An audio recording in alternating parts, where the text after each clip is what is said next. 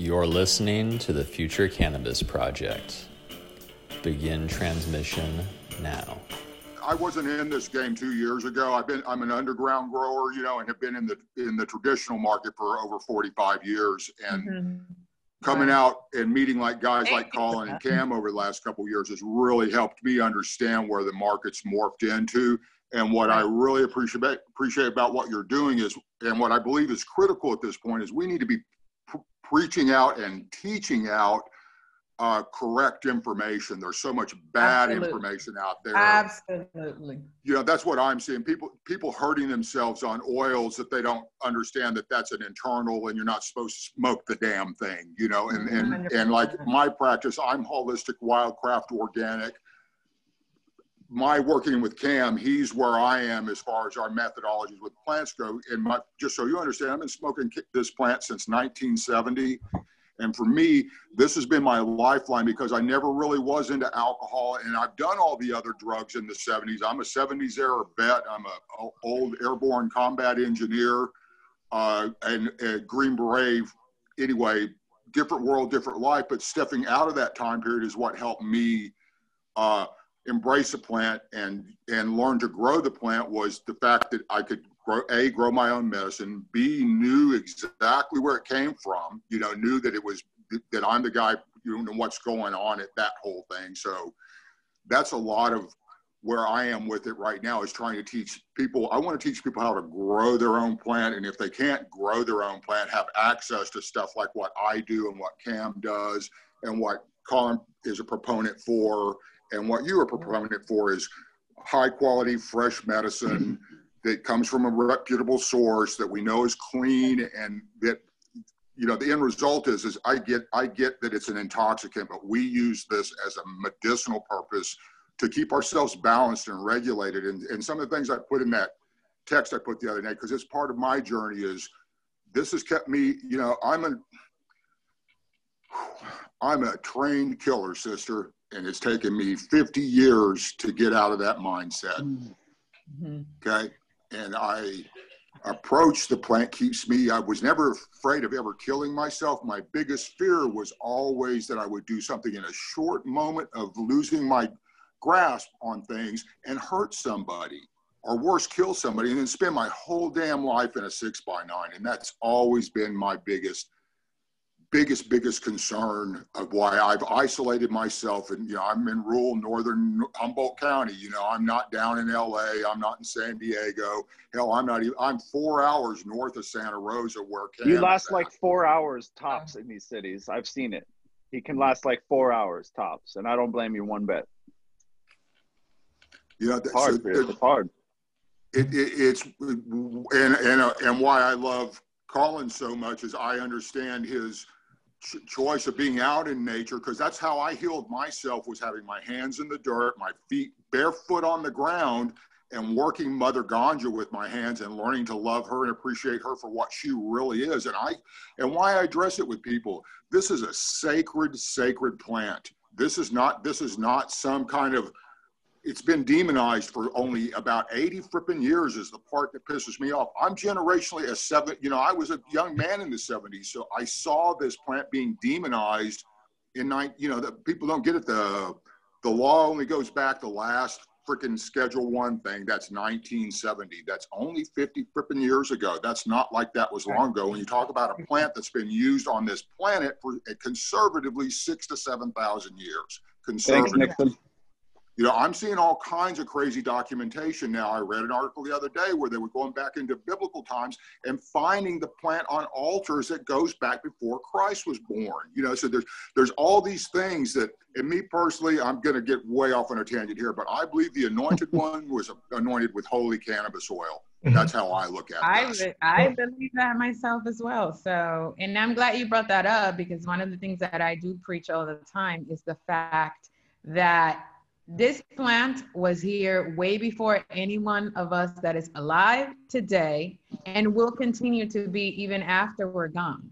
There's nothing that we can do about that but actually embrace it in our humanity and be able to make this world a better place, not only as in the person, as medicine that you use, but also um, as an eco-friendly crop that can potentially save our environment and give us all a better quality of life. You don't have Amen. to Amen. You don't have it's not about consumption, it's about the potential and how it can actually in essence, I know it may sound out there, but save the world.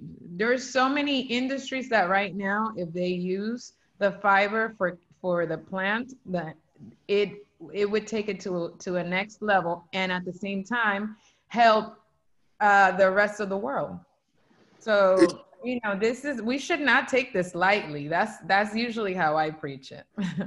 There's amen. So work- amen. Yeah I, I think i think it's kind of and i guess part of what i've realized is I, I would have been about you know i got out of the traditional market after my military time and I just I focused on just underground. I mean, I was literally pre 2000. You couldn't find me. I was in a four by five little box in Willits, California. You know, and, and if anybody's ever been to Willits before, that is a weed community that nothing else really pushes that little town anymore other than wow. the plant.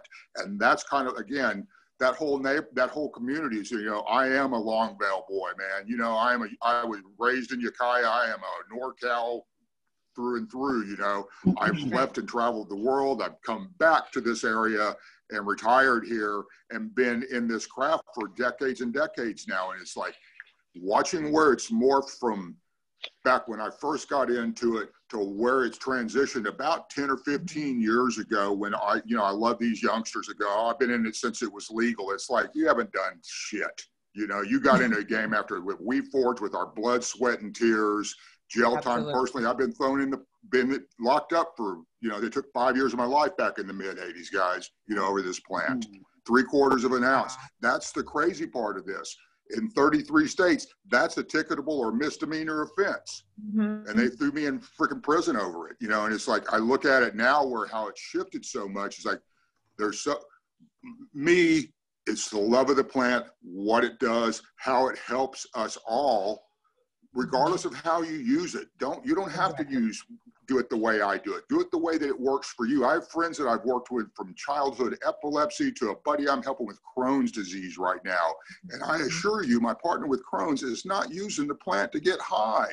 He's juicing the freaking green leaves, making smoothies out of them. He's drinking it internally because of the all the, the the high medicinal value that the whole plant has. That's again, that's where this thing what I realized a couple of years ago, because I wish Dr. Sue was here and maybe we could get Ethan in on one of these conversations in the future.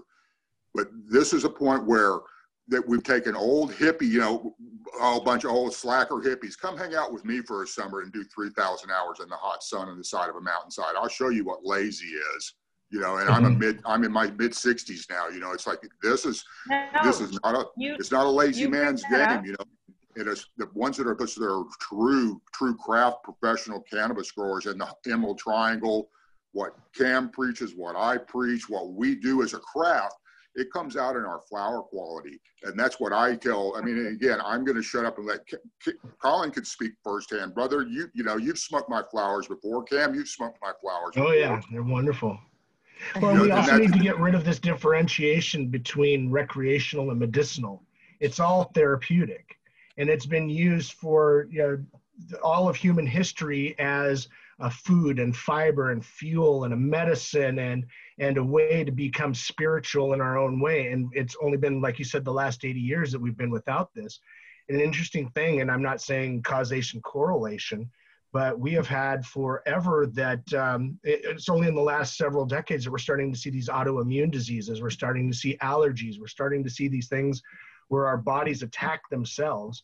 And we don't really have a written record of something like that previously, but we've also had uh, cannabinoids in our diet for all of human history. And uh, I, heard, I, can hear my dad saying, Well, I never touched it. My grandfather never touched it. And I was like, No, but your livestock ate feral hemp. If your livestock's eating feral hemp and your chickens are eating the seeds and your goats are eating it, so you're getting cannabinoids through your milk, through your dairy, through your meat from that. And acidic cannabinoids in the raw form are, are very effective at much smaller doses to find that homeostasis in our body. And so I think we're having to relearn what we've forgotten throughout all of human history. And you were talking about, uh, you know, finding biblical evidence. Uh, in uh, what was it, uh, Exodus 30 23, it talks about the holy anointing oil. Well, there was a mistranslation in the early text of the Bible in the Septuagint where they changed calamus to kaneh-bosm or vice versa. And there is references all throughout the Bible to cannabis. Eh, by how much cannabis, how many shekels it costs to put it in the holy anointing oil. And so if you're seeing, you know, ancient things about Jesus bringing sight to the blind or he's healing leprosy or he's casting out demons, well, if you have ocular pressure, you're going to be blind with glaucoma. And if you're anointed with cannabis oil, reducing the ocular pressure, you get sight to the blind. Leprosy, which covered all kinds of skin conditions, but if you put a topical ointment of acidic cannabinoids, even decarboxylated cannabinoids, on any kind of dermatitis or or uh, some sort of skin condition, it heals fairly quickly. So, healing leprosy. Children or people with epilepsy having seizures could absolutely look like being possessed by a demon. Give them raw acidic cannabinoid, whole plant, wonderful goodness, and you'll see a reduction in seizures or casting out demons. Now, I'm not saying that's exactly what it is, but you know, you got to look at all the evidence and where we've come from and all the altars where they were burning seeds. They were burning this as part of a spirituality. But uh, we've only had 80 years of misinformation, disinformation, propaganda, and bullshit. And we've got to. In 80 years, too. In, 80 in, years. in 80 years, yeah, in only 80 years. That's what people don't get. It's like this is only since the late, the early 1930s that this has all changed. This hasn't even been in a hundred year time period, you know. And I and and again, I get I get it. I just don't understand it. And you know, it, it, my the get it part is, is it's all about greed and it's all about corruption and control. Okay, and mm-hmm. what we've realized now, what Cam hit it totally on the head, and Johann and I, Colin, I know you guys know this too. We're talking about a plant that is food, medicine, fiber, fuel, rubber, concrete, all these things, all these industries that it spills into now. It's why they it's greed. They want to keep it demonized so that people stay away from it. You know, I'm glad to see that we got industrial hemp out of that loop and put back into a textile that it could be used as. And again, breeders that want to breed that thread and go into CBD specific strains for research and development and for medical applications to do that. You know, I'm totally glad to see that that happens and keeps going that way. You know, for me, and for Cam and and you guys too, because you guys use the plan, and I know what what Colin, you know, what his thread is and how what he preaches and follows, and I believe it in Colin's mission so much it's beyond words. You know, I believe in Colin's mission so much that I drove down 750 miles one way two years ago and brought my flowers down for his birthday just to go hang out with him. Okay. Mm-hmm.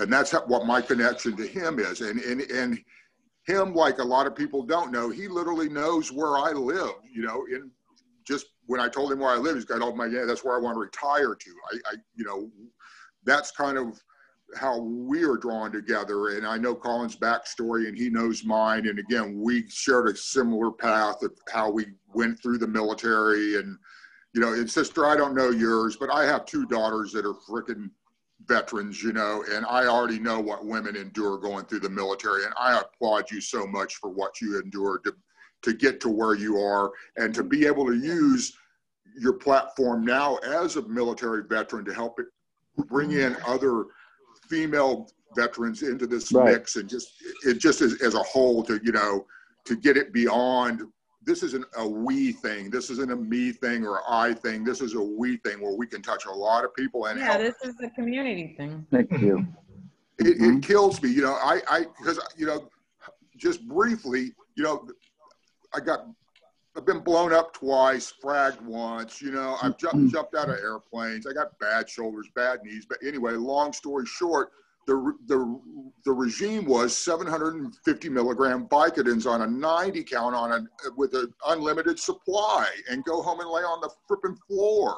That was the recourse of Western medicine. And I just wasn't going to buy that, you know, and I don't take synthetics you know, I drink coffee, I smoke my fine herb that I produce myself, and that's about it. I take occasionally if my joints are really, really killing me, I might take a little Aleve or something for just to so I can get to sleep. But other than that, I really don't take a whole lot of plethora of things that they want. The VA has issued. You know, I'm a hundred percent pink card carrying member, and I'm not retired.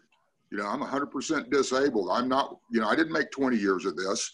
I did my first tour and they damn near killed me in my first two or three times, you know, and that that was it for me. You know, it's like I got out and it's like and have been where you guys are now where not not acknowledgement within the VA system. getting off point here a little bit, but it still rounds back to this because I meet young men and women that are you guys' age range now, where they're getting the same kind of treatment I was getting back in the 80s and 90s when all I really wanted, I blew shit up for a living. All I wanted was hearing aids.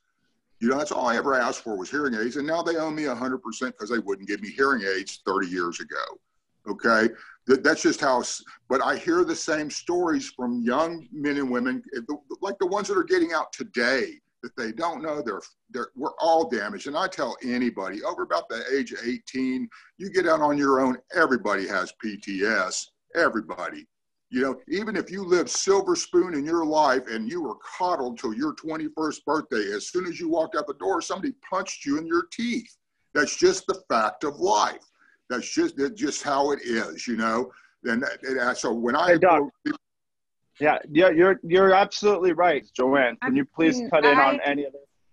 Thank you. Well, I so what I wanted to say with respect to my mission and what I'm doing is just I want this information that we're having these discussions, I want the people to be able to hear this information because you know you guys have been doing this for decades. There's people before you that have been doing it as well. This is nothing new. This information um, has been here. Like we said you mentioned biblical times potentially back then.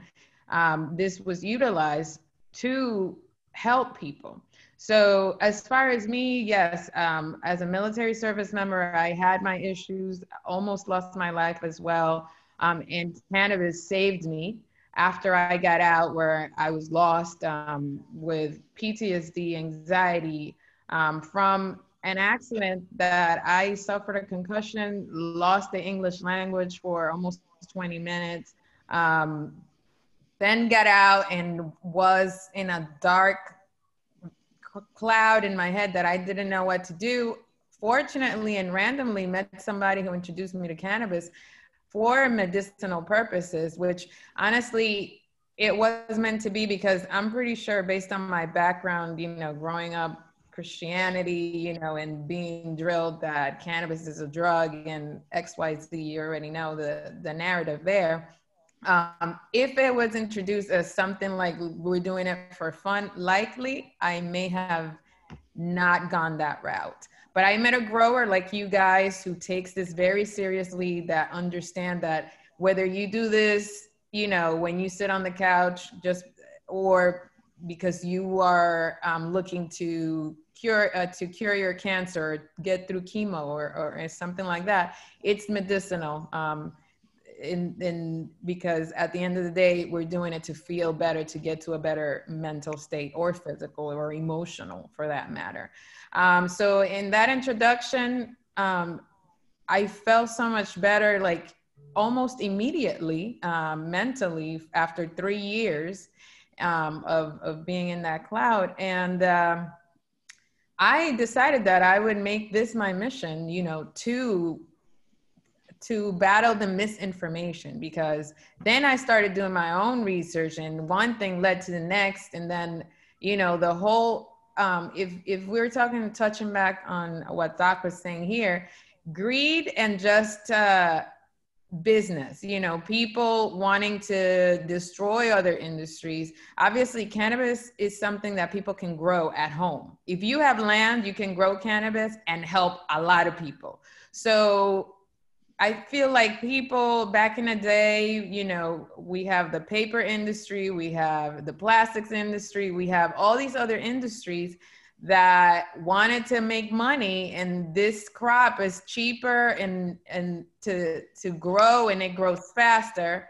Um, it was just a, a greed you know in, in capitalism that created that narrative that cannabis was bad. Obviously, you know, we cannot deny there was some racist undertone as well in denying all of that. So it's about, we're in the era of information. So I think with all the technology that we have right now and all the true anecdotes of real people like yourselves, like myself, that we can say, hey, I am alive and this happened to me and I have all this evidence and I am not the only one. Um, so that's like what we're doing with, with Veterans Walk and Talk with Cannabis Synergy. Obviously, you guys, and I think the fact that we can come together to have these conversations and then um, share it with our respective communities. I feel like because we're not lying, you know, this is actually the fact. Um, I think that we it's gonna spread. So I, am I'm, I'm very hopeful for the near future that we can um, continue to have these conversations, get more people involved. You know, um, the the in in other in all the areas, whether it's science, whether it is um, entertainment, education, business. Um, cannabis pretty much touches on everything um, and we we have so much opportunity and I'm, I'm glad that we're seizing it so thank you right. for having me here doc can you give your like returning from war and kind of setting up you know in humboldt and you know growing but if that's medicine. what you want yeah i mean if that's what you want peter yeah I'll, i i, I would like to I, would like to hear your story and your focus on creating medicine for yourself and by extension medicine that then helped other people. Well, that's is, as it's turning and, out. That's what's, and, what I'm and so so as breeding, like you know, what have you noticed? Like, oh, I created this plant and it really helped me with X, and I noticed that it had these terpenes or whatever. Like, get into that stuff. All right, all right. Are you talking about like right now or what? No, no, no. Like in the beginning, and then kind of your journey of of uh, like discovering that if I breed in this direction, like it helps me more with PTSD or pain or sleep or whatever. And you you came back from what it was Vietnam, I assume, right? Well, I'm the end of Vietnam. I'm the very tail end of it. I'm considered a Cold War Green Beret, what they call a Cold War commando. I'm an unknown variable and have have been up until about 2013. I was an unknown variable in the military system most military, quite honestly, 99.9% doesn't even know what we did because it's such, it's that behind the freaking scenes. Yeah. So long story short, I did extractions, and then from extractions, I moved over to Europe, where I was doing working in Northern Africa, working in all all across Europe, fighting what we consider the uh, Red Menace, the communist bloc, that whole part of it. I did two different times. And when I returned from that, I basically got kicked out in, in Fort Dix, New Jersey as a 22 year old, not quite 23 year old, completely messed up young man that didn't have a clue because everything that I believed to be true and fighting for truth, justice, in the American way, when I got overseas, realized that it was a bunch of bullshit after a few years of time. It was really hard for me to get beyond i was real angry when i came back you know and and why i isolated myself so much because i was so it was bullshit you know i knew it was bullshit i, I saw it. it it, it crushed me you know it really crushed me on a spiritual level and an emotional level and then to lose brothers in arms in in behind the scenes i was in a thing in 79 called eagle claw desert one was the attempt to remove the iranian hostage crisis iranian hostages, ours, people out of that building. We were the group that went in the very first joint task force ever for the United States military, the very, very first one, JTF 179. You know, it's, it was what spun the 160th SOAR off of that, the 75th Rangers, Marine Recon, all kinds of crazy shit. Stuff that happens within the Navy now that was morphed from that original mission where nobody even knew about it. You know, we, we crashed in the desert and lost a half a dozen brothers. And I personally was on a team that was on the ground, and we had packed in stealthily from freaking Pakistan. You know, it's like to get where we were to be outside of Tehran, and then shit blow up and be told that we were on our own, and nobody knew we were there, and basically get your own fucking ass out. It's it's a it's a tough thing to swallow, you know, to be to be left, and we were left. And anyway, Breathe, brother, breathe.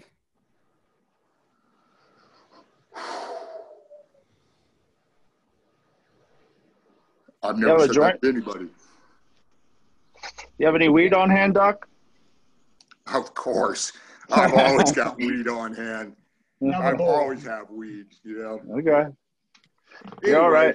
You're with we're family. all in our 60s now. You know, we're all in our mid 60s now. And I just realized that I have a brother that's down in Santa Cruz that he put, he was the one side of the team that the six of us, there was seven of us, you know, there was only seven of us on the ground. And we basically were just denied by our country.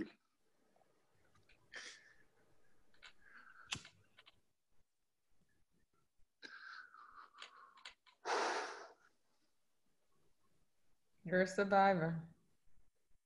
You're still here. And you guys are dealing with it too. You know, you guys, there's nothing's changed. You guys come back and you're denied like we were denied in the 80s. You know, it's like I got out in 82, you know, after after a stupid six years and got out in 82 and all I really and I went in 88 just to get my ears because I couldn't hear anything, you know, and like denied, denied, denied, and I see that happening again. And I and what Peter basically asked me is what happened is like, you know, I I said, fuck this and unplugged and moved off into the middle of nowhere by myself. Okay. And I was getting getting flower from people, you know, getting flower from people that was okay, but it was seedy weed, you know, and I was just starting, there weren't any books back then, you know, we were just starting to figure out things, you know, and separating males from females and all, you know, I'm self-taught, you know, but now my, now I have a breeding cannabis breeding company that represents my flower line, you know, and my and my lawyers tell me I'm one of a handful of guys that do what I do in the world, you know, and I have I have been pheno hunting specifically for over 35 years now, or, or excuse me, chemovar specific hunting for over 35 years on pheno specific types of cannabis, and it goes back to when what Peter said, how, you know, I smoked the first joint in 70 and started growing my first plant in about 72. You know, and, and it was trial and error. And back then it was, you know, Acapulco Gold and Colombian Red and, and Highland Silver Thai coming over from overseas and things like that is how what, and, and Mexican brown weed coming from down south, you know. So there was this influx. And then where I'm at specifically just happens to be the heart of the Emerald Triangle, you know, where I, where I grew up and where I found my sanity and what I consider my home and my sanctuary, you know, and it's like that moment in time when I was actually was in right after I got out of prison and I was the only one that was able to take care of my mother who was going through breast cancer and I became her primary caregiver for about 16 months. And that was me taking her back to chemotherapy every day and dealing with her double mastectomy, taking my mother that I love dearly and taking her in and, you know, getting this lump coming back at the end after chemo and having to deal with her being sick. And anyway, this old man back then was a young man. I decided to take old school hippie therapy and, you know, we worked where she ate about a quarter of a brownie, you know, and it helped me get her through her being sick part and keeping her appetite up. And, you know, a quarter of a brownie when she went in and a quarter when she came out, about a half a brownie. Anyway, this was just how I started getting into the medical application of this thing. And then for me, for my own damage, was I didn't even really know what it was to uh, uh, answer Peter's question. I didn't even know what it was, quite honestly, guys. It was, I just knew that, and you guys get it. right? That decompression that you get from a when you that you don't get from alcohol and you don't get from pills and you don't get from other synthetics and you don't get from speed or heroin or freaking coke or anything. it only comes through this or plant even that, meditating it's decompression is what i call it now as you uh, I, and i've seen this and i've seen this with other men and women in the military it's like go go be with them and literally a buddy of mine it's like take a hit off a joint and literally in a in a combat vet 30s, good guy, lot lot of tough situations in his military career, turned into alcohol and painkillers and was hating him, hating his life, hating his world. Literally, a guy my age, a buddy of his, his big brother said, "Dude, you need to smoke a joint." Well, long story short, now he's using the plant, using the sacred plant for his daily, working on it every day to get better and better. That being said, him to me, smoking one of my joints, walking on Collinsdale, homeboy started crying. you know, laughing and crying. He said, you know, I haven't cried and laughed in over three freaking years, man. And that was to me one more verification that this is medicine, that this is a holistic tool that we can use a natural and like Colin what I love about natural plant medicine, you know, pick it yourself, grow it yourself, raise it yourself, you know, make it, do it yourself, then you know where it comes from, you know, and I get not everybody can do that Johann, what you said, sister, I 100% agree with. I can teach people how to grow in a coffee can if they really want to know and get them an ounce of fine, fine flower off of a coffee can. You know, yeah, you start them off with the I genetics. have an apartment. I just have a little two by four sun area in my back. You can do it you know, there's bonsai. What I breed mm-hmm. specifically now is I breed short structured plants designed for mom and pops to be cultivated in two to three gallon pots and yielding three to eight ounces depending on what your skill level is. So for a mom and pop to have, you know, like we're here, anyone over 21, six plants, you know, mom and pop with skills, 12 plants, that's a lot of freaking flower if you know what the hell you're doing, or you don't even have to know what you're doing. Just be willing to learn how to do it, you know. And hitting what I teach now and have for years is how to grow your own, you know. Me with what Cam and I are working on specifically is to get my flowers out, and and he does such beautiful work anyway. I just I'm so honored to even have an opportunity that he and I are getting to partner together. Just you know, it's like if I if well I have I have picked a business partner as Cam Hattan, and I'm thankful for it. You know, and that's how I look at this. You know, it's like if I was going to pick somebody, it'd be Cam, him and his wife. You know what they do for their business model is so clean and so pure, and from a point of love. And it's like you know, just you know, we're we really try we and we're not out there. You know, that's part of people that don't know who High Tide Distro is, and they don't know who, who I am. You know, I just sent flowers to a, we lost a brother down south. I just sent flowers to their group so they would have something to use for their, for their healing, you know? it's like, he and I, the same we're doing, we're, we making agreements and he's aligning with other veterans nonprofits where we're going to be giving flower away every damn month, you know, and we're not talking about giving away quarter bags, honey. We're going to be giving away pounds of freaking flower. Why? Because we're going to try and grow thousands and thousands of pounds of flower next year to put into this thread. Okay, that's what we're working on right now. You know, and and and and I love him so much, and I have such tremendous love for Colin and sister. I'm so thankful for you to be in on this thing today with us. You know, I'm so I'm so uh, honored that you're part of our conversation, and, and and I'm getting off point here, but my cultivating flowers specifically was about 16 17 years ago i got in 03 the and again, this is before a lot of people that like you before you were in this craft, you know, 17 years ago, most likely, you know, it's like in 2001, September the 11th happened. Everybody shut down and internalized. The market, it's a luxury based item. The market crashed. You know, I watched flower, my flower go from five to six thousand dollars a pound a copy to under three thousand dollars a pound, and it was still the three to three three to 3,200 hours a year it was to take to make the damn thing get done full sun. This is before light depth, you know, this is before greenhouses. This is full sun outdoor, just the way Mother Nature and God Almighty intended it to be. You know, 20 footers, 16 foot wide, 20 feet tall, that kind of crazy stuff, right? That's how I, anyway, my old land partner and I, between 03 and 05, the market tumbled, tumbled bad from 33,000 or so, where I believe is a fair marketable price where a farmer can make a living is about $3,000 a pound wholesale. That's a reasonable rate. There's a lot of money left at a $3,000 price point, a lot of money left for a retailer to make a killing when they're charging brothers and sisters 25, 30, 35, 40, $50 a gram. I know my flowers on the East Coast on both ends of it, and they get 35 to $50 a gram for my fripping flowers it's ridiculous. Okay, I'm getting way off on another tangent. My point is, this portion of breeding specifically, you guys, is this is what I've been working on for me specifically for two decades. In 03, 03 to 06, I got was getting out of the market. Well, we grew so much weed, it took me three years to get rid of it, guys.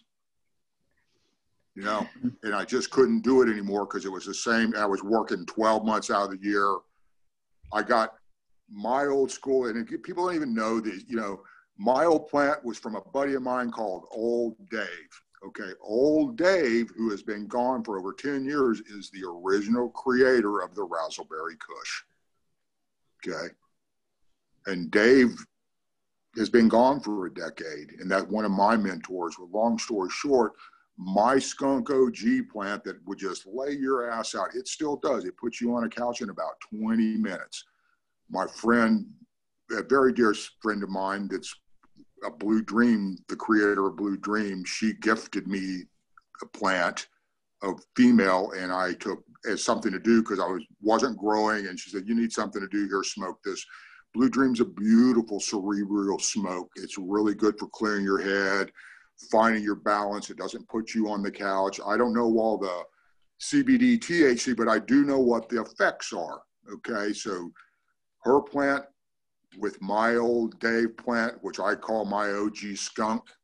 Okay, what was called Mendo skunk.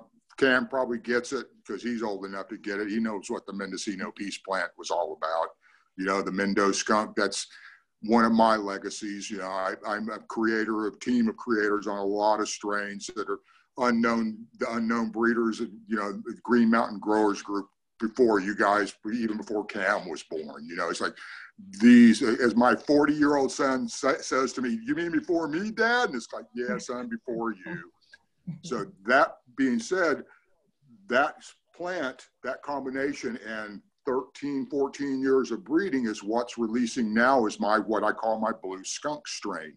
And that is a very much created for post-traumatic stress for with physical damage. This is something you can smoke that clears your head. You can smoke it or vape it, clears your head, clears your consciousness, and in about 20 minutes later, all of a sudden you go, "Oh, my shoulder doesn't hurt anymore, man, and my back isn't aching anymore." Now, this is just me what's happened in the last two years is me taking that plant and getting it out to people across our state and across the country and getting the same results back from veteran brothers and sisters going, I'm getting the same results. And now, in the last, since the end of last year, since the Emerald Cup, now Breeders Best is my breeding company. They're they're helping me with patenting and branding, and and that puts me in the same rooms with Ethan Russo, the neurologist cannabis guy in the freaking country. You know, it puts me in the same room with Sue Sisley, the woman that's leading the fight for post traumatic stress therapy, cannabis therapy for veterans. She's the one suing the VA on our behalf right now. You know, mm-hmm. and them to me, they want to be where I'm at. That's what I got in Sep- in over in the earlier part of the year was Sue coming and searching me out with Dale so they could sit down with me, you know, because they know that they're hearing about what my flowers are doing. And that's what I'm trying to get from this obscurity that I'm in, this unknown variable I'm in. Not, and I don't even care about me. It is not about money to me. This is about helping men and women, helping brothers and sisters in arms, specifically military veterans, first responders, anybody in crisis, that's what my thread is. And, and I'm not, again, I get it. You, mm-hmm. yes, it's recreational. Yes, you can, but that's not my thread. I've, my agreement with my breeding company is I can stay conservatively, stay 70% or more in the medical field. Only 20 to 30% of my flowers will ever hit the recreational market and very, very on a limited scale. I want to keep it in that thread. I don't want it to go that way. You know, per- personally for me, it's about the quality of the flower. It's about that initial intake. You know, it's like something again where Cam and I are very, you know, we age weed for so long, people can't even get how long we cure our flowers. You know, they don't even understand it. I pulling out stuff that's exactly well you, you can sister but again you understand it you know and that's what I, I i welcome and hope. I want to see you teaching this out. I know colin teaches this out about how to look at plants and mm-hmm. you know how do you know how do we bridge that gap? You know how do we get it out where well i'm hoping this is a first step. Now that you know you and i are in the same realm it's like we have you have act sister you have access to a grower in humboldt county now. I can't wait to go over there you know, because it, I feel it, like uh, this is this is all in alignment. I feel like we're all in alignment in our mission, and obviously coming together would just give it more power and reach more people um, that we're trying to help. You know, um, this is like you said, is. not for any personal agenda or anything like that. Like, like I said earlier, we can't take this lightly. Like, if we have um, this information that can help so many people, you know, that you guys are putting into work intentionally, you know, to solve all of our problems. I mean, even if it, we just talk to veterans, like we are doing such a service um, to our community, to our people that we know what it is in so many levels. You know, you don't have, you didn't, for a person like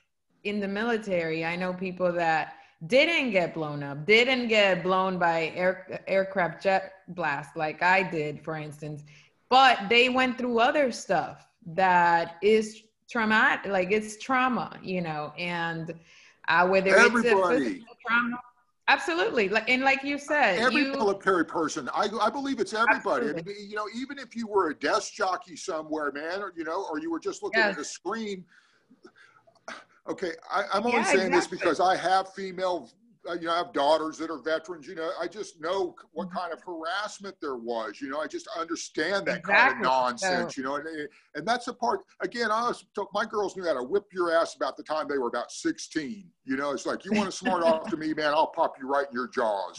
You know, and that's how it, it it's important. It is. It's, and I mean yeah. no offense, Johann. I call girls sister and men no, and boys brother. brother you know, sister. Come on now. That, none I, I, I really, taken.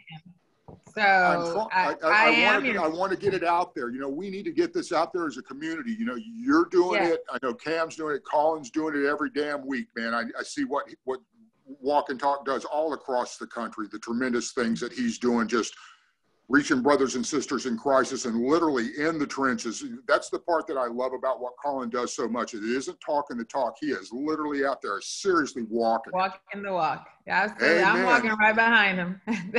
He's definitely Amen. leading a lot Amen. of us.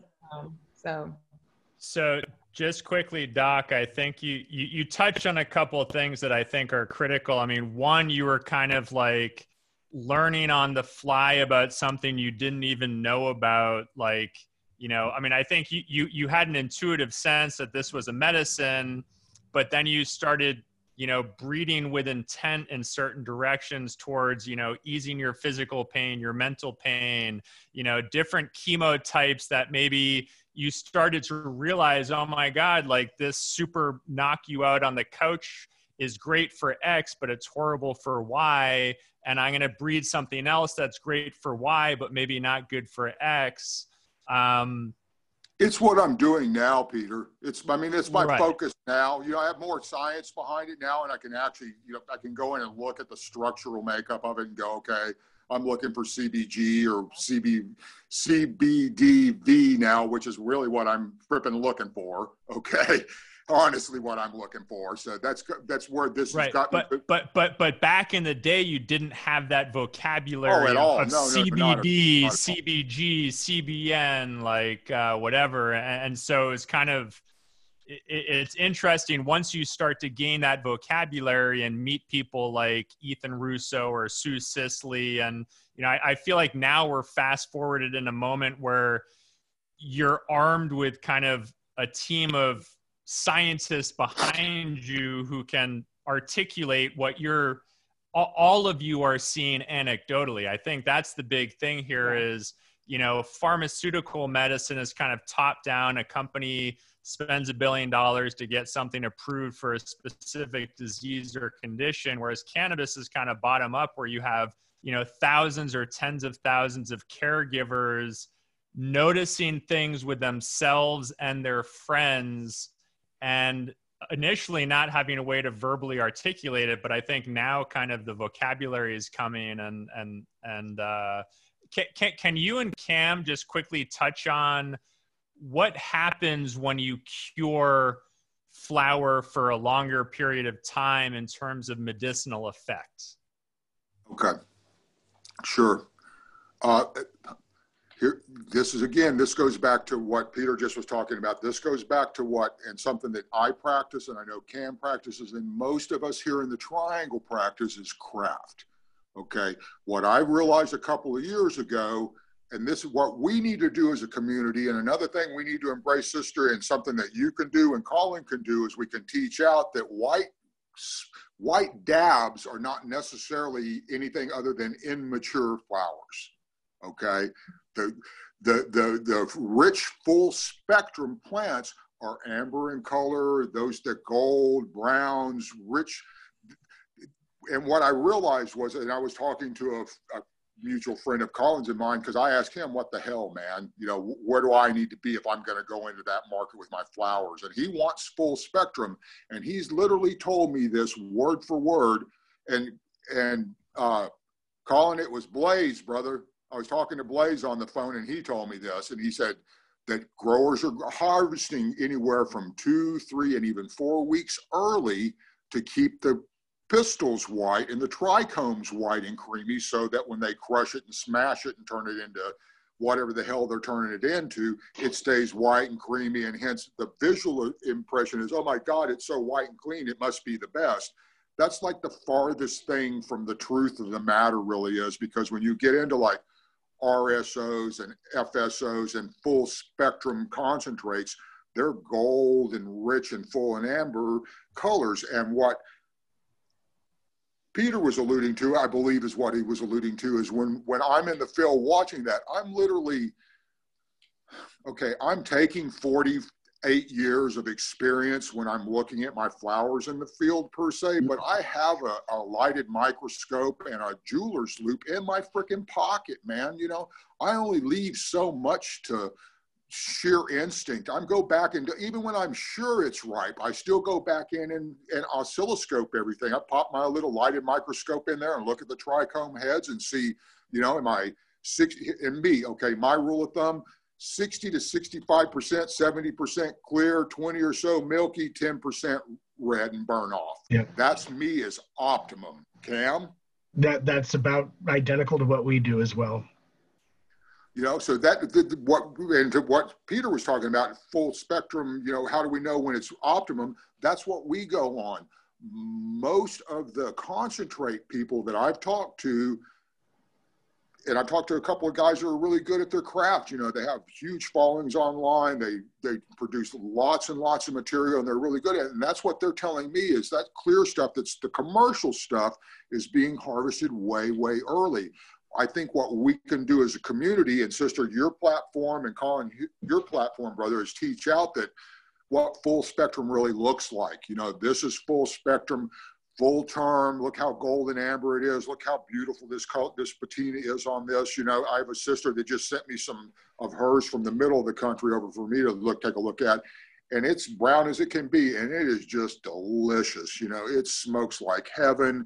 It is immediately just washes right over you, you know, and, a, and again, a, another warrior veteran female badass grower that I know that's a rock star, you know, and Sierra's just a freaking killing it, man, you know, and I love what she does. And that's just, that's again, her, what she teaches out and what I teach out and Cam, and, and I'm assuming you are sister and, and brother Colin, I assume you are as well, you know, about whole plant medicine and, and and really what I, where it is for me personally is that's my main thread of trying to grow full term full spectrum that has is rich in everything across the board maybe high in some areas but rich in everything across the board because that what i believe is the closest way to heal ourselves naturally with it and Johann, you said something, and Cam said something both about it. About the, you know, we have cannabinoid receptors in our bodies. You know, it's like we're wired for this stuff to think that it's not supposed to be in our systems. just quite honestly ridiculous in today's scientific community, medical community.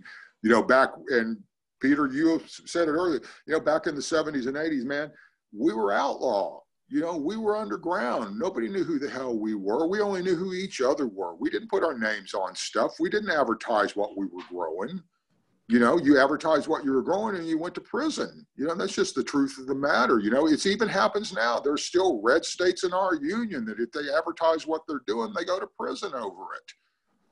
You know, and it's like we're fortunate to be in this state of California. Why would why would like um, right now? Why do you think people are using the white stuff as opposed to letting it get the right color um, ratio that you were speaking about? Um, because Sister, I, I do feel like the white the the lighter color is what I predominantly see, especially especially like in the legal markets actually. That, again, that that is the commercial legal market. That it is not craft what craft people do. Right. I mean, it's it's it's it's harvested earlier. And to answer his question is, and you said it too already, Johann. You already said it, sister. Greed. G- greed. Oh, and also lack okay? of education you can, you too. can do it quicker. Yeah. You can turn more. You can turn more volume over in the same 12 months. You know, the 12 same 12 mm-hmm. months that Cam and I would work in, where we would try and do maybe three or four harvests just using the sun and maybe a little light augmentation doing a light depth mm-hmm. outside and full what, what we do, okay, three or four times maybe in a year. Commercially, every six weeks, you know, they're trying to get six, seven harvests in a year because it, again, it's about greed and not about the quality of the flower. And I and sadly, I believe now I'm not 100% sure, and I'm only going on by guys that practice the craft. I'm not. I'm a flower guy. I'm not an extraction whiz. I, I you know, the, the guy that is that I have connections to is a great extraction guy that I that I ask information from, and that's what he's telling me is, you know, quicker harvest, quicker return, less time in the ground, you know, more, more, more, more, more, cheaper, cheaper, cheaper, cheaper, and we have that. I mean, we really have that. We have that market that they, they ten dollars a gram. They don't give a damn what it is. They just want to get high. That's not my thread that's not really Cam's thread. I don't think it's no. you guys' avenue or thread either. I get that that's out there, but I believe what what you said, what we what we need to do is we need to teach that that's not necessarily the best. well, and we can also say best, but we can also say different because uh, when we look at the differences of those, you also have the people who insist that you have to have flower that's over 20% THC. And all of the research and all of us know that use cannabis on a regular basis that some of the greatest strains are, you know, seven to 15% THC. And so we're having to educate people that more THC is not the end all be all of the product. And so, and this comes back to where you were talking about full spectrum. We have to define these terms for ourselves before other people's other people define them that uh, uh, have no business talking about it because they don't have the experience in it. So, are we talking full spectrum of an industrial hemp? Are we talking full spectrum of an indoor grown clone that's harvested at a specific time? Are we talking about the full spectrum of a beautiful cannabis plant that was grown in full sun, in full soil, and allowed to go to the full term of its life expectancy, being buffeted by the wind and being predated on by bugs and, and deer so that they respond and produce more cannabinoids and more terpenes? You know, there's all different levels. And so we have to start coming up with standardized definitions of these so people can understand what we're talking about. And when you spend all that time outdoors making these beautiful plants that the most robust broad spectrum that you can, the better that you take care of them post harvest, that once you harvest them, that's the halfway mark.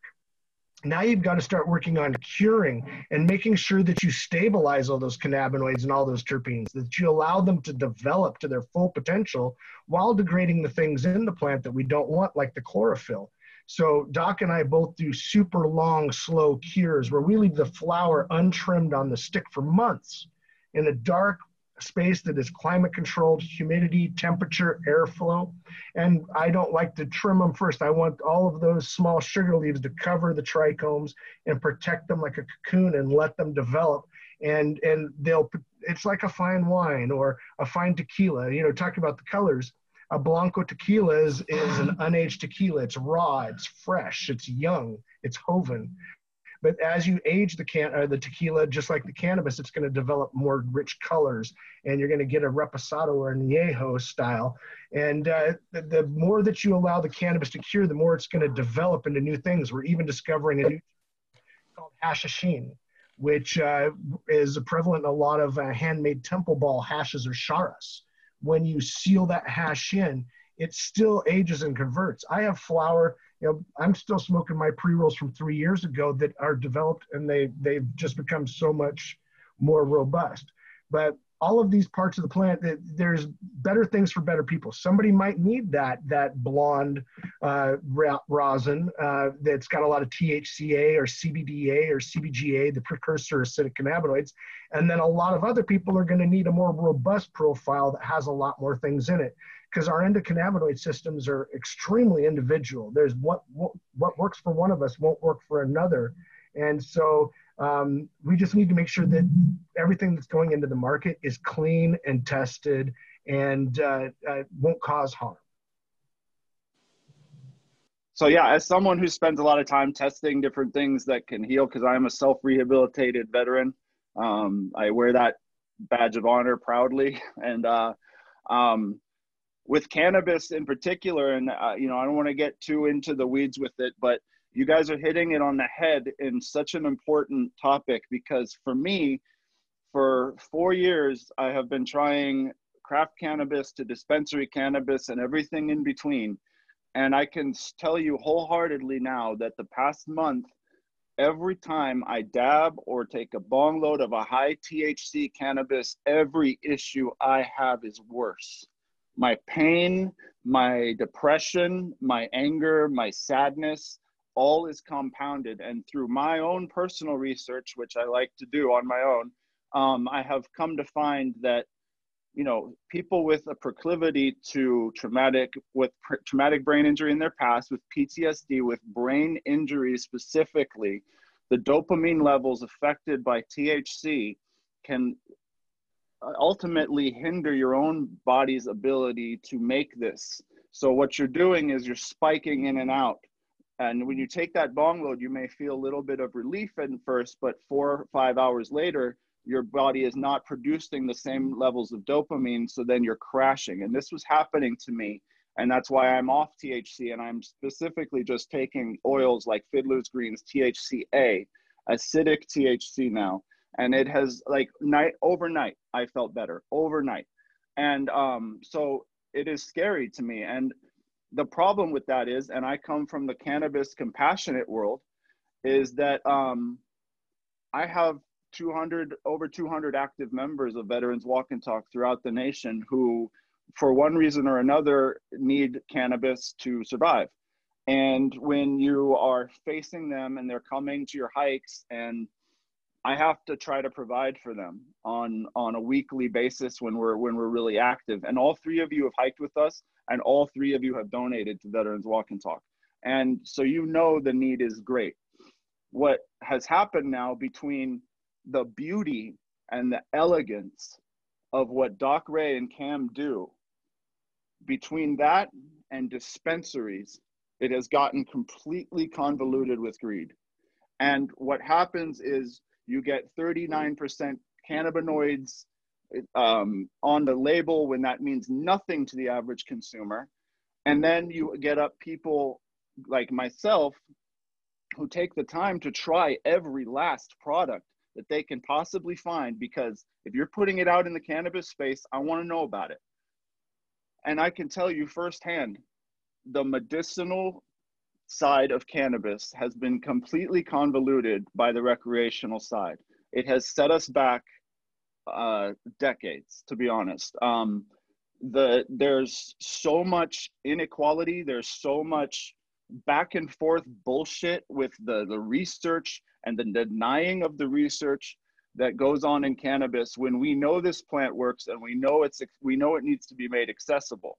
So you guys being the pioneers of this and empowering people to grow on their own is imperative um, because the need is so great. I I can't turn away high THC products if I'm getting them. I can't I can't be like this won't help my people. I I can't.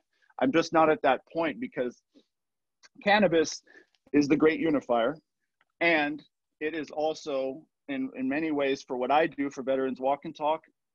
It is the healing basic basis of what we do, but it's also in a lot of ways, it's bait.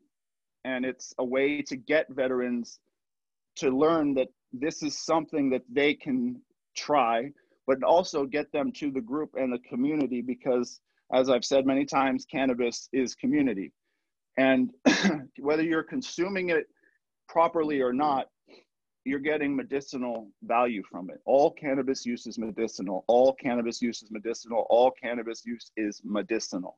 So like it's like saying basketball isn't medicinal. Yes, it's a recreational sport. You have fun when you play it. It doesn't mean it's not a good thing for your body. So what I tell veterans and you guys thank you for all your praise about veterans walk and talk. I have seen firsthand all three of you, uh, Cam, you hiked with us in Malibu, I think it was, or you, you came and, and sponsored an event in Malibu we did. And Doc, you hiked Bridge to Nowhere. And Johann and I have been working hand in hand together for many months now and have big plans. Um, I have never seen anything, anything like it. It's, it brings people to a place of comfort with them within themselves. It brings people to a place where they can face like Doc did and say things that we, whether or not we are sitting around in a table physically smoking together, cannabis is what brought us all to this place right now and empowered Doc to share that for the very first time. And those are the types of that's a, it, that's as powerful as it gets with cannabis. My role in cannabis is compassion. Um, I want to advocate for the plant the way the plant advocates for me and which is why I'm so honored to be on a bo- on a panel with you guys who are because I know Cam and Doc specifically, and you guys can touch on this later. But um, getting an heirloom, a, a province de origin established in Humboldt is something that I'm very passionate about, and I know you guys are, have talked about this with me before. And um, with Veterans Walk and Talk in particular, um, it's gotten to the point where if you're a veteran and you're not taking control of your own health, then you're going to fall under the VA. And the VA, for me, I am a 100% disabled combat veteran. I broke my moral code for this country. I, I hurt people for this country. I um, watched my brothers get hurt for this country. And uh, the fact that we have to come back and take our own health into our hands is terrifying for many and hard. Um, I'm having a baby with my beautiful girlfriend, uh, Cookie, who's a Navy veteran and worked with NATO and served as proudly as anybody. We are both covered by the VA. We are both unwilling to have our baby there. So we pay for private insurance, even though it would be completely covered under the VA system if that doesn't tell you everything you know about the VA, I don't know what does. Because literally, I mean, we're spending, yes, we're, am I spending disability money that's coming from the VA to get service outside of the VA? Yeah, I am. I'm using their money so I can get better care that they don't offer. That is so wrong. It is wrong on every level. The VA's motto is defining excellence. They have done nothing of the sort. Um, I lived at the VA for 11 months um, on the campus grounds when I got back from Afghanistan. I I tried. I tried to do it their way. I I gave it as honest an effort as anybody that I have ever met. No one I in fact I barely rarely meet people that lived at the VA for more than 6 months. 11 months is like unheard of. My 11 month tenure at the VA ended with me in a padded cell at 11 months, after all the healing I did, all the effort, one argument with my roommate, and I'm in a padded cell being shot with Ativan. All of that out the window, gone, out on the street. My stuff waiting for me when I got back to the dormitory on the street. I was escorted by VA police officers. This was after being on a board of directors for the VA domiciliary in West LA VA. I mean, I gave it an honest effort. I took methadone. I took um, I took Wellbutrin. I took everything that they would throw at me just so I could be in my father's life and be a good veteran. And none of it worked. Cannabis, cannabis, coming to it like I did is what saved my life. So, Veterans Walk and Talk's mission is simple. We walk, we talk, we talk about whatever comes to our minds. Cannabis usually being at the forefront of that. Now, um, mushrooms have been an amazing healing component for for veterans, we we use it almost on every hike now. There are several veterans that are partaking in, in a in a in a you know in some form of mushroom therapy or at least learning about it. Veterans Walk and Talk has grown to be much more than just a group of hiking individuals, as you all know. Like we advocate, we grow, we are we are just social justice warriors. We are at the forefront of knocking down the fascist regime that's taking over our country. We are just doing all the good work. So um, I hope I didn't rant too much, but that's that's my piece for this, and I, I'm just very grateful you guys are touching on everything you're saying. So thank you. No, I, I think that's critically important. Like I, I want each of you to kind of give concrete and, and you just did it kind of here's my personal journey and like you know i i think one thing you just mentioned was kind of you know you you come back to the us and you're kind of pushed into the va system and and the current state of the va system. I'd like you guys to touch a little more on that. And and is it changing? Is it stuck in some time warp that you just don't have any hope medium term for. And then for each of you it's kind of like you you took control of your own destiny. And one thing colin you just mentioned was like you know someone goes into a dispensary and buys the you know designer cultivar du jour and they smoke it and they have a paranoid freak out and maybe they never want to touch it again and you're like oh my god that was that was an opportunity lost because had that person tried something that is right for them they'd start healing and and they'd find something that helps and instead they had this you know you know anxiety uh, ridden experience which you seem to have. So so can each of you kind of and colin you, you just did a little bit but if you want to expand on it or if johann you want to talk kind of like what you started with what you noticed what you realized worked with you and then that's your personal experience. And then each of you has experience with at least 10 20 30 50 friends who are veterans and kind of just be specific. Talk about my friend Billy, like he, this was his journey, and this is what we learned on his behalf along the way. Yeah, I mean, I because these anecdotal stories. I mean, these are real stories of real people, and what works, what doesn't work, and it's important for people to to, or basically for us to document wins and losses. Right.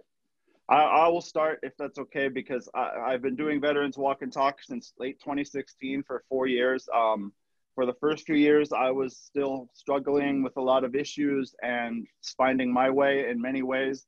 And then Veterans Walk and Talk and myself, we really made a name for ourselves by driving to the VA and saying, I don't give a fuck what you think about cannabis. I'm picking your people up and taking them hiking, and I'm going to get them high. And if you kick them out, I will be at the door waiting for them to give them a house. If you and, make them and, and, and, this was at the West LA VA. West LA VA, uh, the Chatsworth VA. I've picked up veterans, and also at several um, out. The VA outsources like crazy. So um, several, uh, you know, you call them shelters um, in downtown LA that I would pick up homeless veterans and take them hiking. Yes, and they, I can tell you, I with with a few exceptions, I've lost I've lost to suicide, some of them. I've lost to um, to further homelessness and drug addiction, which any anybody in this profession, it's it's just you you can't. There's 22 veterans a day dying. You're gonna lose some, and and that's why we put ourselves out there. But the ones that that continued to hike and continued to to garner what cannabis had to offer I am still in touch with them. They're usually back at home with their families. They are working in the cannabis space now, lifted up by it in many ways, whether it be security or cultivating the plant, growing it on farms where they can seclude themselves, but they don't actually have to buy the land as, as Doc Ray was afforded to do and did many, many years ago. And it's what I want to do as well. So um, the, the, the healing, like I, I have 200 members of Veterans Walk and Talk. If I were to put out an email questionnaire to them saying, what healed you better, the VA or cannabis? The, the, the results, I don't even need to do it. I know what the results are. The, the VA has dropped the ball. Um, now it seems a little bit like it's getting better. You can talk about cannabis and maybe uh, I'd love to hear Johann talk about what she what she discusses with with your medical professional because I keep it very I use plant medicine, plant medicine, plant medicine. That's what I discuss, but I have a permanent disability so I don't have to I don't have to I could say whatever I want to them basically as long as I'm not hurting people with the money they're giving me. Um, but for for others, you know, it's terrifying to bring up cannabis use. It's terrifying to talk about mushroom use. Uh, we're having a baby. Cannabis, you know, it's I, nausea. Come on, I mean, morning sickness. It, it's night and day. You you take some cannabis, you don't throw up. You don't take cannabis, you throw up. I just I don't need more evidence than that. And um, that's so the VA dropping the ball. Um, an excellent book is the the ex VA secretary David Shulkin's book. Um, it shouldn't be this hard to serve your country. He lays it out as well as anybody. Um, just explaining how he tried to fix it from the internal and how it's just it america we got to just admit that some things didn't work and we have to revamp them from the from the ground up basically and i'd love to hear from johann more well j- just before johann starts can you yeah. talk about i mean you're showing up unannounced at a va facility and pulling people to go hang out and smoke weed like were there bureaucratic administrators at the VA who were supportive, others who thought you were doing the devil's work? Like, did they bring the MPs in to escort you off the facility? Like, what were some of the re- the the interactions with the VA staff? Yeah, thank you very much for asking that question. I really appreciate that. Um, yeah, I ran into the craziest of, of scenarios picking veterans up at the VA, which is a large reason why I can't do it anymore. And what was happening was um, my members were being searched at a higher rate in their rooms. Um, uh, the VWAT members were being um, harassed. They were being denied certain things. Uh, they were be- being given unfair curfews that, you know, you have to understand the places that I I was picking veterans up, they have to qualify for. For instance, when I lived at the domiciliary in the West LA VA, I lived on both the substance abuse track and the combat trauma treatment track. I was a homeless, drug addicted veteran, but you have to interview for a spot. You have to qualify. You have to show that you're Eh, have the initiative to heal or whatever the hell that means. And they turn people away. And so if you admit to cannabis use you will just simply not get a bed. And so yeah they were being searched and fucked with. And my i i had to take into consideration that i am not a medical professional. I'm not a doctor. I'm not a licensed counselor. I don't have the protections that the va has in place so what I was running into was my most severe cases, my most severe brothers and sisters who I was picking up at the VA. I had to listen to what they were saying, but I also had to take into consideration that they were there for sometimes paranoid schizophrenia, for sometimes th- delusional thoughts. These are, and again, I had delusional thoughts.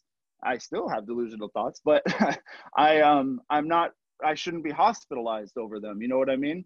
So when these veterans were telling me that their heat was being turned off in their room, which they were paying for out of their own disability, or that the water, and I have video, the water is brown running out of their bathtub constantly, and they're the only room on the floor that has this issue. You have to wonder is it related? Is it related to the fact that these veterans aren't falling into line with what the VA is prescribing them? And again, I these are veterans who didn't live in a treatment program like I did. I would never have been able to walk with veterans walk and talk living in the treatment program I lived in. Not a chance. I would have been kicked out immediately. The veterans I was picking up were paying to rent a place on the VA grounds that was leased to them. So the VA would lease the, the, the building on the VA grounds to a company like Salvation Army or the Disabled American Veterans Association or IAVA or any of these, and then they would in turn rent it back to the VA. And then, and so you don't even know you're in one building one second, you're in a private institution, you're in another building the next second, you're falling under VA rule. So there's really just no clear cut, like for me, why is it that veterans aren't given this alternative six months into before leaving the military? Why is Veterans Walk and Talk not, hey, you're leaving, you're leaving the military in six months. In order to qualify for the medical marijuana, the cannabis that we want to give you, you have to go, or we suggest you go walk with Veterans Walk and Talk. Uh, you're in, you're in a wheelchair, you're a paralyzed uh, veteran. So we will suggest that you instead go do Veterans Art and Talk go paint. If you do this, you will be given cannabis while you do it. Then slowly you will be released as, as you go. But just giving veterans cannabis, veterans more medicine, that's not going to work. Alternative therapies, a new lease on life is what cannabis gives you. And we need to shepherd that in every way. And there's no reason why alcoholism, drug addiction, depression, PTSD. There's no reason why all these things we have to knock out before we come to cannabis. Cannabis should be the first thing, and then we tackle these things. So that's that's what Veterans Walk and Talk stigma is trying to break the stigma of. I'm denied. I can't see my son that lives in North Carolina. I have two step stepsons and a daughter on the way, and a son in North Carolina my son in North Carolina, I have not seen, and it'll be a year in November because of my choices, because I won't take prescriptions, because I won't stop talking about cannabis and mushrooms. I, I don't get to see him. I barely get to Skype with him. If I bring up mushrooms or cannabis on a Skype, it's cut immediately. So these are sacrifices that we have to make because we know we know the truth of it. And once you know the truth of cannabis, you can't help but sing it from the mountaintops. So just quickly, the uh, neighbor is either cutting a tree down or doing something. But this is what you were talking about from David Shulkin. Let me just thank uh, you. Yeah, that's a brilliant that. book. And then uh, Johann, you want to jump in and kind of tell your? I, I think it, it's basically your story of, you know, figuring out that this works for you and then specifically what works what doesn't work because some cannabis and uh, form factors of taking it maybe don't work or are less effective or, or adverse in the same way uh, colin was talking about where it's like i had anxiety. So can you kind of talk about your journey of discovery? And, and, and then any friends who you have who you can talk about kind of their experience as well yeah, I'll, I'll absolutely uh, share my experience. Um, I was in the aviation community um, here uh, with the Navy, stationed in, in uh, Lemoore, California, working with uh, F 18 aircraft. Um, during my first deployment, um, working on the flight deck, I was actually blown by jet aircraft, um, uh, jet blast from the aircraft. And um, long story short, it was a horrible accident. I um, had a concussion from it and um, couldn't speak English for, you know, about 20 minutes. Um, and uh, long story short, that created a whole bunch of problems, you know, from the main one that I could experience and could put my finger on um, throughout that time was besides the headaches and, and the back pain, it was I couldn't sleep um, for more than like two consecutive hours or um, every night. So I was waking up every hour, every two hours. Um, and that happened. Needless to say, I still had time to serve. I did nine months of physical therapy um, and went back on deployment. Uh, and then in that deployment was where I realized that I my sleeping became a problem. because we were working 12 hours and I still was up like 20 hours because I wasn't sleeping.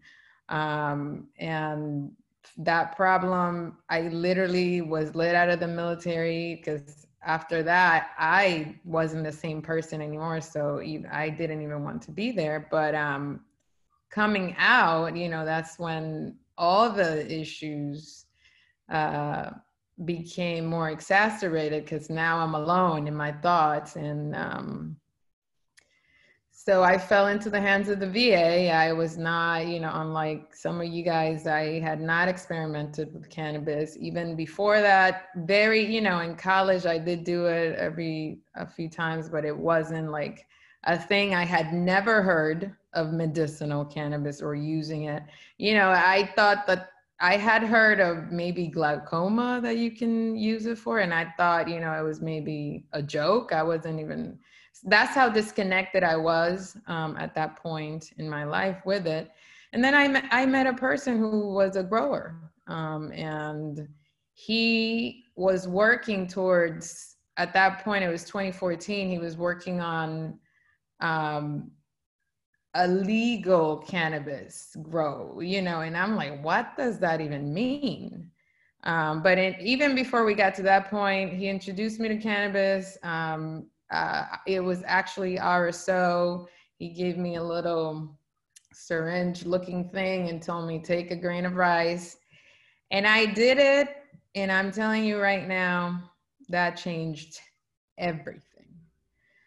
I am talking about for three years, I could not tell you who I was. I cannot. I had no clue. Um, and starting that regimen in or that becoming a routine, you know, before I went to sleep, um, pretty much I cannabis was able to help me sleep, and that solved so many other problems. You know, um, the pain with the the backaches, trying to sleep, and and all that situation. Literally within a month i was already the person that i remember being you know before all these problems began and i just made it my mission to make sure i spread this message however i could i quit my job and became completely involved not only in trying to figure out what worked for me because i did um, i know doc brought it up earlier uh, there were, you know, some of the things. Then I started experimenting with the smoking. Um, I quit cigarettes um, and focused on cannabis and never had to pick that back up again. Um, and doing it with the edibles, with the just trying to find out where I was. Um, I'm a flower person. I love flower, and that's what um, helps me the most to not only be functional but also, you know, to manage pain, to manage the anxiety that arose from not sleeping for years. Um, and just even my eating habits. It, I mean, it, it was it was just a situation. So I, I became so serious about it that I have a journal where I keep the names of the strains if I'm, you know, if I'm able to identify that strain and how I felt, document it, you know, more of that, for creativity, more of that for no pain, more of that to be able to sleep through the night. Um, and then documenting too the ones who felt paranoid or felt, you know, draggy or whatever the case may be. Um, and from there, it's been it's been like I said, a game changer. Um, I know individuals in my circle who have I have a friend Dave. He actually makes a balm at home from the plants that he grows, and I know people in my family. Um, my aunt uh, in the Dominican Republic, she's using the balm right now. She's diabetic. She suffers from diabetes. She's had it forever. She had she has a wound in her foot that she got that. It's gnarly. She's had it for 10 years because of the diabetes. She's not able to heal. Um, and with Dave's balm, she already has, in less, I am telling you, in less than six months, she's experienced, she already has a scab on it, which means that her skin is completely being regenerated. In, with the diabetes, the diabetes status is there. The cannabis balm has been able to. Uh, I mean, I can show you the before and after. Her her whole foot was in the verge of being completely engulfed in this uh, wound because since it didn't heal, it continued to get infections and things like that. Um, with the cannabis, she sent me in WhatsApp this message this long, thanking me so much. I mean, my aunt is like in her 80s. So, you know, the fact that this thing was hindering her life for a decade and with cannabis, what what medication was not able to do in years, a decade, in six months, she's already has like a normal healing process with hers. And you know, she's not smoking it, she's not getting doing bong rips or anything like that. She is literally using it as a topical. Um, and that that's like one of the most compelling stories I have besides the fact that I cannabis prevented me from committing suicide. I was literally on the floor with a gun in my hand, contemplating that um, when I met that guy um, that same week. And he introduced me to cannabis, and here we are five years later.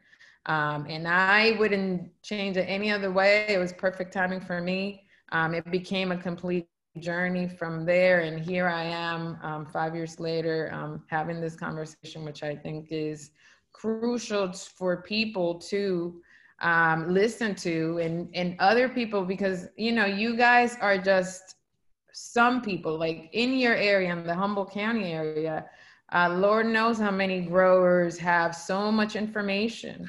Um, it's crazy. It's crazy. You know, that we have to give people like we have to give these people a platform so they can get this information out there. And i made that you know my mission to be able to contribute to that in, in that sense. Um, so i'm very passionate about it very thankful to the plant to people that grow it like you guys to people like colin who you know create communities and and then infuse the message of wellness and just being able to be stable. And the fact that it's okay to feel some kind of way but here you know these are alternatives because i cannot take pills. You know i because of the headaches that i get from the concussion um, they give me 800 milligrams of ibuprofen um, pills that i got to take. These pills are like this big. I can't even it's i can't do it. Um, you know? So I one I sometimes had to like get creative trying to mix it with something else. But still like with cannabis, it's it's natural. It doesn't hurt my liver, you know, because with big with big pharma um, uh, medicine, it usually creates an underlying issue if you can if you use it for long periods of time. So um, I prefer the alternative that's something that's not to harm me. So I don't have to worry about side effects or long term effects um, and then being detrimental to myself, which will eventually create another problem. Um, so, like I said, I'm super thankful to be here. I know the power of the plant um, is not even just for med- medical purposes, it's, it's for pretty much anything but creating glass or steel. Other than that, we can use this eco-friendly product um, or crop to, you know, to help the world. So thank you for having me here.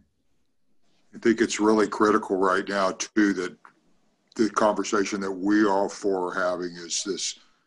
We know this information, and and I think Johann specifically is how do we take what we've all know to be the truth is how do we get it beyond this point? You know, how do we get it to reach the masses?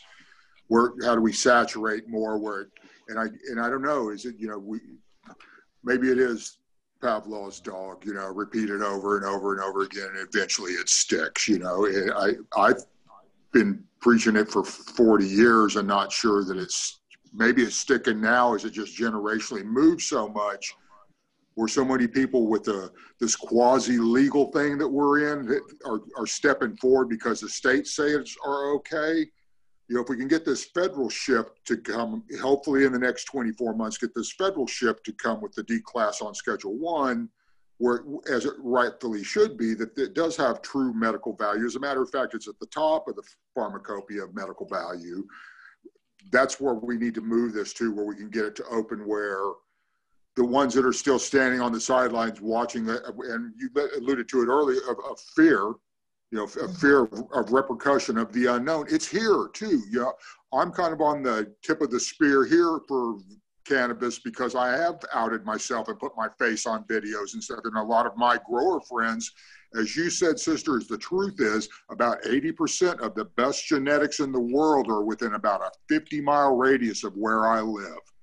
Right. We can, and, and, and I know the bulk of them, you know, it's like there are a lot of them with what Dale and I are doing two years ago. They wouldn't even come to a meeting that when he met me up here in the Redwoods, they wouldn't come to it. And this earlier this year in January on the radio. I had him on the radio with me at K, on KMUD, and the people there that wouldn't engage with me last year about the topic of patent protections, what I'm doing, plant patent protection, so people can't rip me off anymore. Okay, that's my that's primary focus. Yes, absolutely. It, it is, and, and that's mostly so.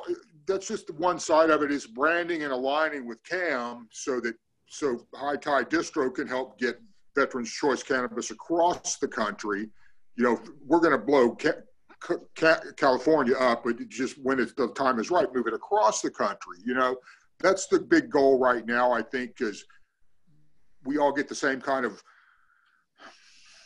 the same phraseology, the same verbiage. We're all saying the same thing, you know, and, and, and I'm hoping maybe this conversation we can, with the other leaders within our respective groups, we can get where we're all using like you know, let's quit saying strain. You know, let's pick up the correct phraseology of chemovar or cultivar, and and and to to make ourselves. And I know this sounds terrible, but to make ourselves look more professional. You know, I mean, honest to God, I cleaned up today so I didn't look so shaggy. You know, and and and that's kind of I know Cam. You know, we already look like rough rowdy rough next to a lot of people anyway just because we look like wild old fuzzy guys you know and and we and we need people that can help us translate across where that you know we're talking about chemovars and cultivars and even me personally in the last 24 months having access to peter led to that earlier i have access to the medical professionals now where i can get the correct phraseology and i understand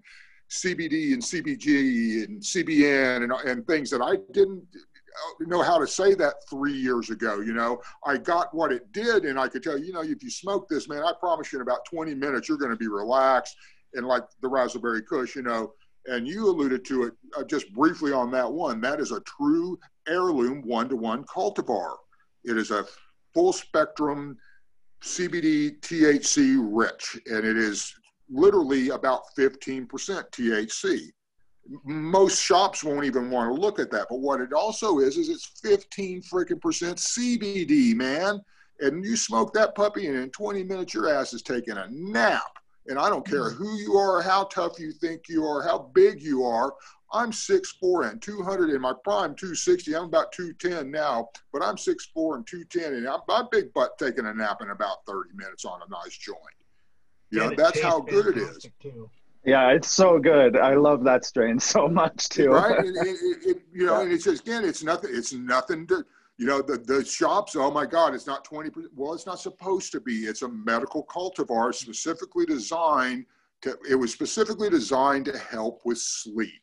Okay. Doc, have you had the terpenes tested on that strain yet? Do you know the terpene levels? It's it's coming Colin. It's cool. just you know I'm excited for that, brother. You know I'm an old man. You know I'm I, I, know, I know. I'm, I'm doing yeah. it by myself. Until a year ago, I was just you know I was just growing badass weed, and only a few people knew who I was. You know, it's I just like, know I'm that an unknown that, variable.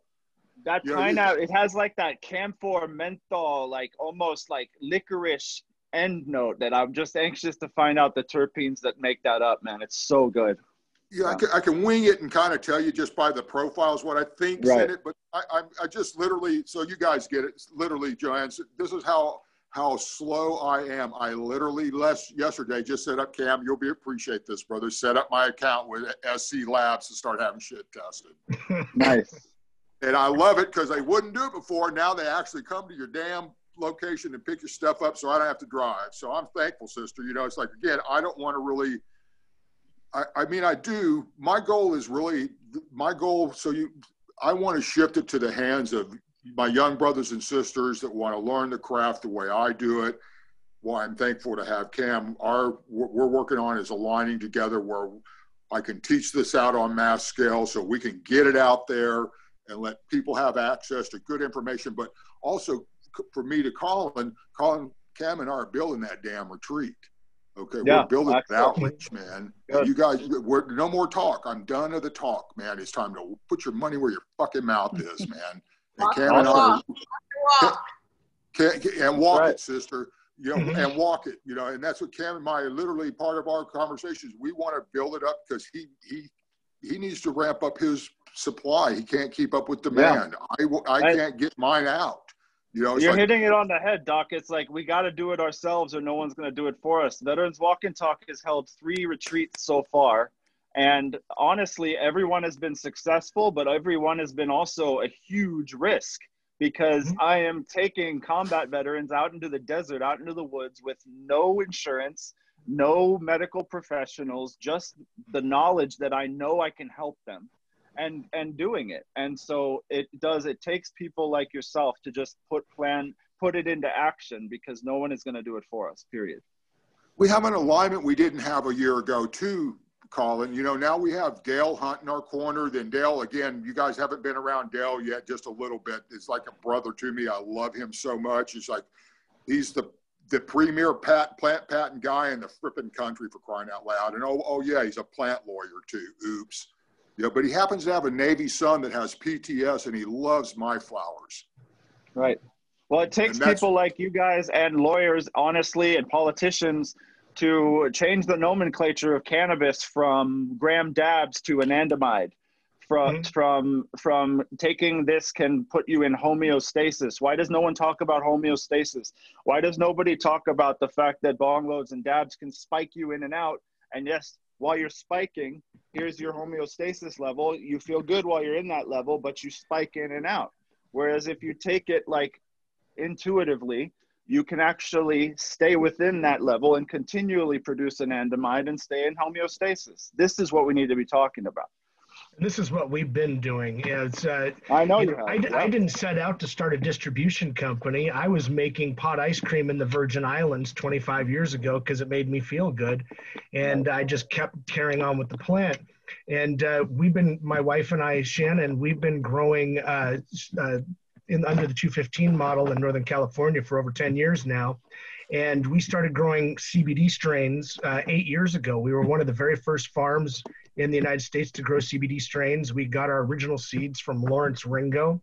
And we started working with labs, trying to figure out what we had and what it was, and trying to learn from all the people like Martin Lee and uh, Project CBD and Dr. Ethan Russo, and learning all of this. And when I started growing CBD strains, when I take it into a dispensary, I said, Hey, I grew this great flower outdoors, but it doesn't really have much THC and it won't get you high and nobody understood what I was talking about. And so we had to educate ourselves to be able to educate the purchasers. And then we had to go and educate the customers so that they knew what was happening. And so that just led us down a path of self education to where we started doing free trainings. And in the last 10 years, I've been a member of over a thousand dispensaries. We offer free cannabis education to anybody who will listen. It'll be a group of one or a hundred or however many. And then in the meantime, we share, we want this information to be out there for free, just like we want the plant to be out there for everybody. We're building community. We're at this time and place in history where we get to create the universe that we need and that we should have.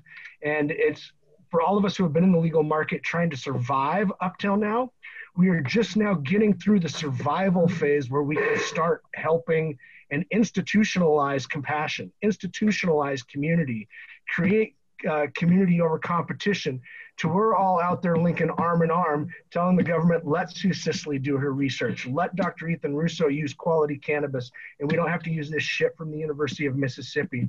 But there's a lot of us out there, and I can't tell you how excited I am when I teach classes on acidic cannabinoids. I can go into a dispensary now, and I don't have to explain what decarboxylation is. I don't have to mm-hmm. explain to the majority of people what the endocannabinoid system is. Now we can get to the fine tuned things where you were talking about the dopamine and serotonin levels in somebody. We know that uh, a, a, good level of CBD combined with THC and the other cannabinoids and terpenes helps balance out serotonin, dopamine, and other neurotransmitters so you don't spike, so you don't crash. And a lot of the pe- problems that people are having are because their endocannabinoid system is out of whack and but we are we're making a lot of great improvements on the education level in the country. And it's just all of us getting out there and telling our stories and talking to everybody. You know, my dad's a 100% disabled vietnam vet. He was blown up in country. He was a marine corps infantry officer and uh, turned the entire right side of his body into chewed bubblegum. And he spent a year in a body cast in japan uh, before he came home and uh, I grew up with uh, him medicating with alcohol and pills. And, uh, you know, he was a great dad. He was my scout leader, but he was always in pain and he was always suffering. And be damned if you tell him about post traumatic stress. That's, you know, that doesn't happen to Marine Corps infantry officers, damn it. Um, but, uh, you know, I learned at a young age don't sneak into the house. If I've been out late, come in loud and proud. Otherwise, you're going to wind up on your back after you get right inside the door. Don't sneak around. Um, but I grew up with disabled vets and watching all of them self medicate. And then myself, I self medicate. I grew up in a very conservative Christian family where, you know, dope was for losers. You don't touch that shit. But we drank ourselves silly. And um, when I got out of the Marine Corps myself, I was studying for law enforcement and I was burning out fast. I was drinking myself to death. I was working in bars so I could fight without going to jail. Um, and uh, the very first time, the day I got in the Marine Corps, I uh, I smoked my first joint, and just like Doc says, I was able to just go. I don't have to be on point. I don't have to have my back to uh, uh, against a wall, looking at the door all the time. I don't have to be on alert and always, you know, hyper vigilant. I can take a deep breath and I can slow down and I can unclench my fists. And uh, yeah, this plant's amazing, and I, I, can't get enough of learning about it. And we want to share it. And this is what Doc and I are talking about. I started talking about the distro company. We started creating our own distro company because nobody could talk about cannabinoids and CBD, CBDA, whole plant medicine um, like we could. And so we started representing ourselves and offering free education with everything we do. We'll we'll offer free classes to anybody who will listen. And we started finding other small family farms and product makers and brands that were running into the same problem. Small craft, family run, heritage, legacy. Uh, um,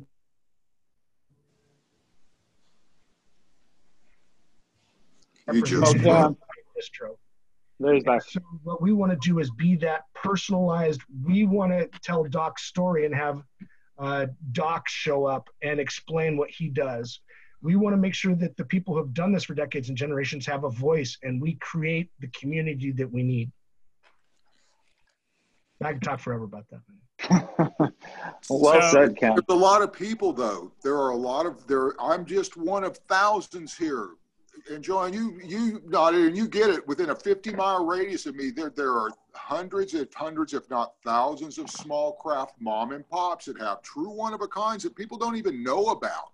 You know, if you're not in their circle and get access to the 10 pounds that they create every frippin' year, because that's who I am. You know, I don't grow 100 pounds of weed, I grow five pounds of weed. You know, but I grow five pounds of different strains for myself. That's what I've morphed into with this is getting it to a position now. What, what, and again, what Cam and I are doing is like we tried to contract people to do it this year and they couldn't do it, you know. So, what, again, I'm a first through the door motherfucker, man, and that's who I am. You know, I've been kicking indoors for a long time, and I'm kicking indoors with probably the toughest cat in this state as far as distribution that I'm aware of, who is also a door kicking old guy too. And we're going to align with people that want to get this thing out there, and we're going to make it happen ourselves. Because I get what Colin was saying earlier. It's like we have to do it ourselves because, you know, again, walk the walk so get out there. We we tried to contract people to make it happen, and we couldn't get it done. So we're going to build it ourselves, and that's just basically and and me and and our alignment is that's what again I think with you, you know, it's everything is coming together for a point here where we all are intertwined with each other now, where we know each other, where, you know, you need access, you reach out. You know, we need to get to your, your market. We're going to reach out to you. The, these kind of things where we can all expand what we're doing for the greater good, you know, for the. You hit it on the head, Doc. It's about access, access, access, access. If I give somebody your pineapple berry kush and it helps a veteran, I need to ensure that they can access it whenever they need it because they don't need it just every now and then. And so it kills right me. It right kills on. me, Colin. Seventy percent of Californians you know, don't I, have I, access I to, to cannabis you know, within an hour. My five pounds or right. ten pounds, it just goes away. You know, it goes so quickly. So I want to get it into the hands of people, like where I don't mind being part of it, but I'm too old to do it myself. I need young sure. men and women that want to get their hands dirty and want to learn how to cultivate cannabis to come up to the middle of nowhere in the in the wild oh, yeah. woods and the mountainside with me and and the guy, the other bearded guy, uh, and you know he me more than anybody. You know we're building a thing together, but it's like I, I get what he's doing where he's at in Sonoma to where we're where we're looking at up in northern Mendo and southern Humboldt.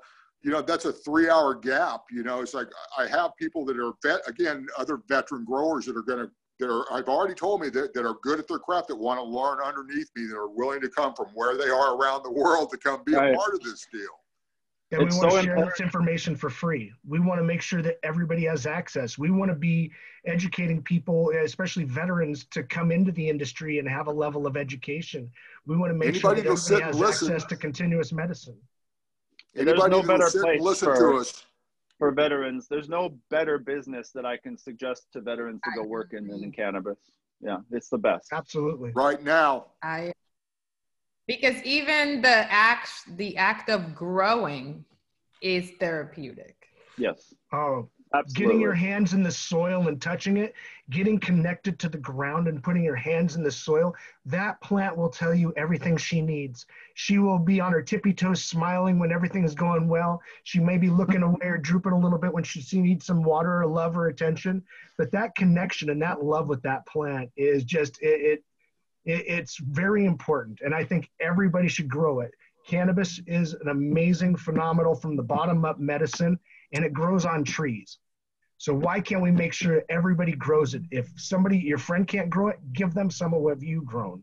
This needs to be community from the ground up. Everybody should have access. Everybody should be able to grow it. Everybody should be able to sell it as long as it's tested and clean. But this this needs to be none of this trickle down bullshit. This is from the ground up. This is what's going to mm-hmm. elevate the community from one end to the other. This is something that everybody can do. Amen. And it's, it comes back to like, what does a farmer look like?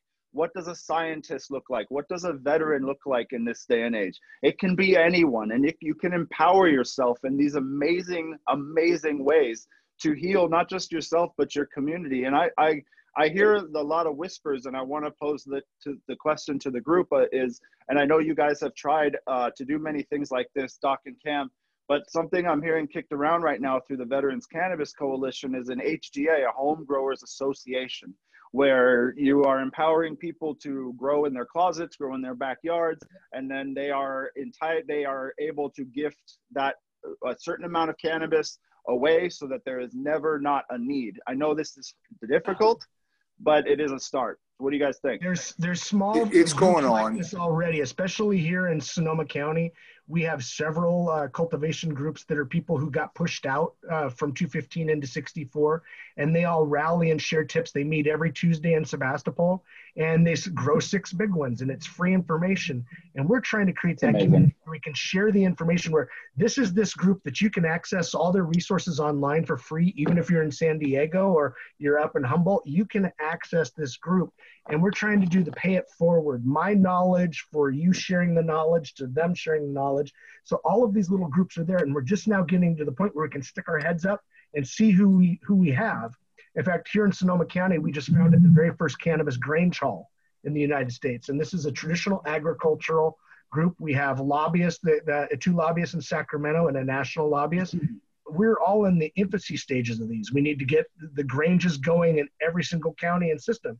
These are community halls where you can share information and have classes and hold events that we can do outside of any traditional market where it's designed for community and farming. Um, and then finding everything downstream where this can go. But we're we're just now getting out of this shell shock survival mode from 64, and we're still battling every day. And I know it, it it's we could say it's greed in the industry, but speaking, I, I, I do cultivation, manufacturing, and distribution, and we get fucked every step of the way. It's yeah.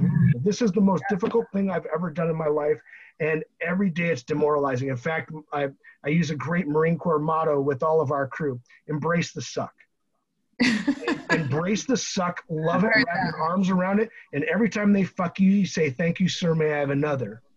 And we're going to beat them at their own game. We're winning in every district where there is no delivery, no cannabis allowed. But we have to show up. We have to be at board of supervisors meetings. We have to be at city council meetings. You got to show up to Sacramento. You got to tell, you know, old Aunt Bessie, who is a staunch anti-cannabis person, explain it time after time well, my dad, he never touched cannabis his entire life. He was very anti, and I just had to go home last month and help him get his leg amputated um, oh. above the knee. And uh, he has been anti-cannabis his whole life, and the VA has he refuses to go to the VA from the treatment he got there, and he was in pain and he was uh, having issues with opioids, and life was miserable for him. And he finally, after 20 years of us debating on the efficacy of cannabis, he allowed me to give him some cannabis to try. And it was the first night he slept in, in years, he said. And so if we can convince that old man that cannabis isn't the, you know, the devil's weed, and then we can convince other people. We just have to meet them at their level of understanding and give them enough digestible information and share the resources where we get it from. Don't come out and Amen. say cannabis is going to heal the world. Fantasy, it does everything. No, Cannabis slows your body down so it heals itself. And this is how we know what it does. And just break it down into simple conversational things. We do more sharing our stories every day to people we meet than, you know, a lot of other outlets. So we just need to make sure that we're creating other people to go out there and share their stories. We just need to create good stories that can be shared. The bottom line is our country, through Jim Crow, through segregation, through the war on drugs, through everything, did a really, really good job of putting cannabis down. Like a good job to the point where people like your friend of 20 years, it's ingrained that it's bad. It's bad. It's bad. It's bad. We need to do an even better job than they ever did of unifying, creating communities, and and speaking our truths, like you're saying. Couldn't couldn't have said it better, Cam. Just, just quickly, it it seems like you know we've been talking about kind of the grassroots and momentum from the bottom. And you know i, I view it as like a you know a, an iceberg kind of it's moving in a direction and whether it's moving too slowly is a moot point because it's happening. Like you guys are going to touch more veterans and we'll touch more and more and more people will try it and then become evangelists. But let's talk about the other side, which is the top down. We touched on the VA. Can can you guys offer some tactical ideas and not just the VA? I mean, think about each of you are in different branches of the military. So how do you put pressure on them? Is there like one individual who's blocking progress? Is it, you know, for example, like if in a county the sheriff is Mitch McConnell. Mitch okay. McConnell is blocking progress. That's mm-hmm. who's blocking progress because he loves hemp and not cannabis. The, the, the, the, the bill is sitting there. Again, where's it? Where's the holdup at? It's, it's sitting right there. They're trying to vote on it right now to, to, to turn it into to decriminalize it, to take it off the regulation, and it's getting voted on. They just said they're voting on it sometime in the next couple of weeks, I believe. But it's got to get past McConnell's desk. That's right. the truth of the matter. And this, and I only said that to say this: it is small grassroots, and how do we do it? You change your politicians. If they're not pro cannabis, you vote their ass out and you put right. a pro cannabis person into that seat. And, and, and, that's what I'm getting at, which is, you know, if in a county the sheriff loves doing raids on cannabis farmers, well, that guy comes up for reelection every once in a while. So, thinking of all these different groups that we need to change. The VA is one. So my question is like, is the VA a monolith where like the West LA VA just has to go by the orders of the national VA, or is each local VA its own kind of silo of decision making where they could be a little more tolerant or a little less tolerant? I, I will. I will address that personally. Uh, it, it is specifically that. It depends on where the, the specific community-based hmm. outreach program is at. Here, here, here, where we're at is uh, the CBOC and Eureka specifically. Like my physicians there, my primary care, and the people they all know I use the plan. I don't take synthetics. You go to another state where they don't have the same kind of compassion laws or depth of understanding like we do because this is a Humboldt County freaking facility. That's a lot of what it is. It's it's right down to the personal level of what the how the doctor interprets how the bill is written and how the regulations are written within the VA. It's but again, depending on where you're at, it's up to personal interpretation of your freaking position. But my personal primary care, literally last time I was in there, he's asking me about what I'm cultivating. Okay, and this is all happening in, in just the last few years you know, I'm going to say it's not immediately. So I'm, but I'm going to say in places where they're not in the middle of the mecca for cannabis in Northern California, then obviously it's going to, you're not going to get the same kind of pro approach someplace else. I believe in places where compassion laws are in place, where the doctors can talk about, about cannabis with the veterans. It's tough because if you're rated and you're not 100% secured in your rating, they can mess with your rating and take your money away from you that's a serious consideration for a lot of people. Colin's not in that boat. I'm not in that boat. You know, it's like we're, we're beyond those points where we are with it, but there was a point where it would have affected me too. You know, it's like I have to be careful. You know, it's like we all have to be aware of what the laws are around us, not not expose ourselves to any kind of risk. If you're not 100% sure, don't expose yourself. I believe we have enough legal people around us now, civilian legal people and veteran lawyers to, get advice from where it isn't going to cost you 250 or $1,000 an hour to find out if it's safe for you to talk to somebody in your state. That's part of the other things we need to start be working on, I believe, as a group. Okay.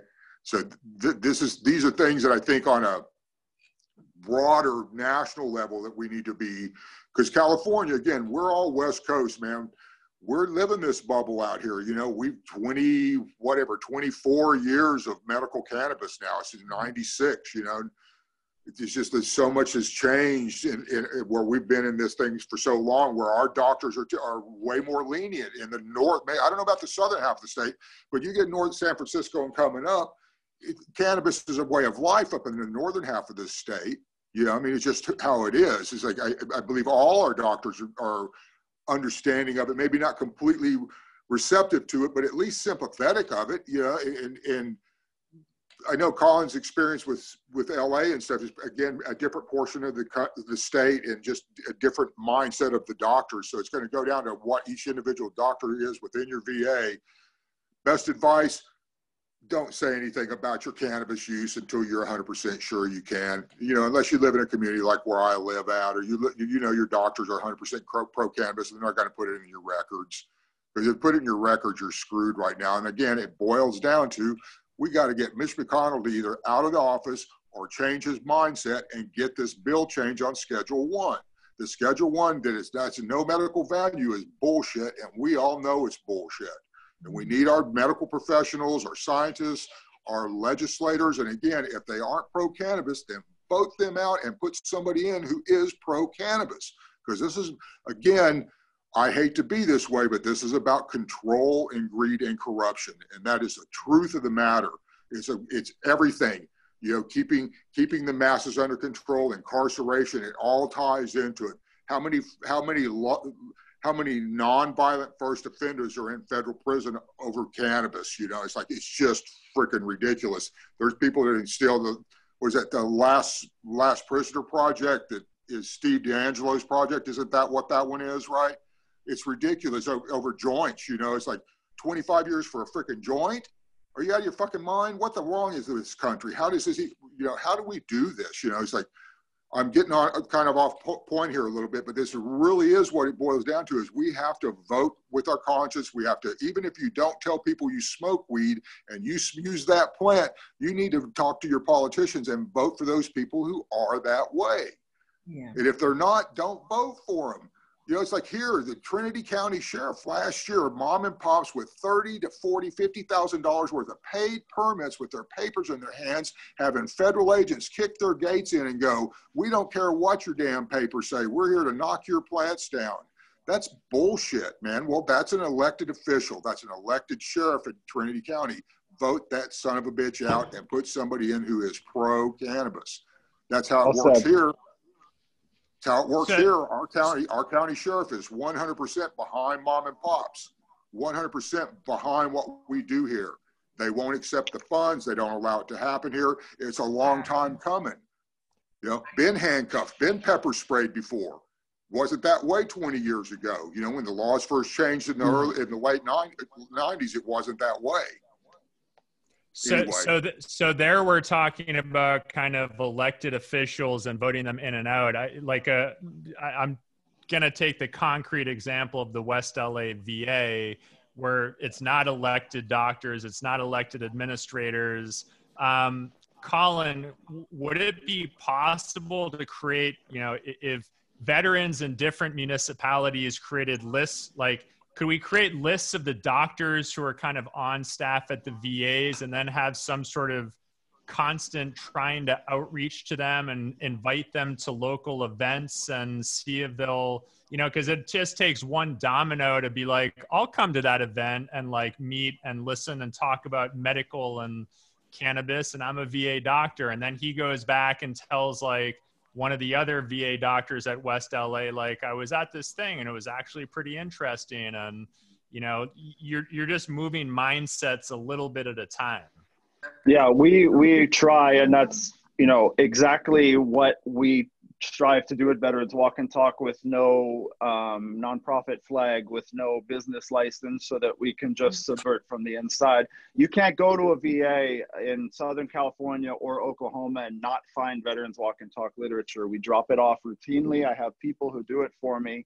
Um, but the fact of the matter is, like what Doc said, is that as long as veterans are too afraid to talk to their medical professionals about cannabis, there are going to be no chances for medical professionals to leave the grounds to learn about cannabis because their jobs are at stake as well.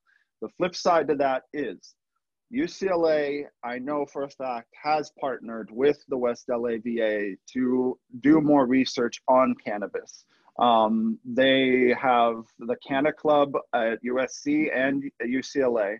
I have personally been to UCLA run uh, operations, several of them, um, cannabis operations, and I can tell you, I can tell you wholeheartedly that uh, they're lacking. Um, I've been one of them was was up to par. The other one is just embarrassing. So, but you're you're you're right on the money. Um, you know, the VA works based on results. So as long as they are showing some kind of result in a field, that field will continue to get funded, which is why they make us interview for a bed and that we have to actually qualify for because then our position is more likely to fruit them a positive a positive outcome and therefore they will get more funding.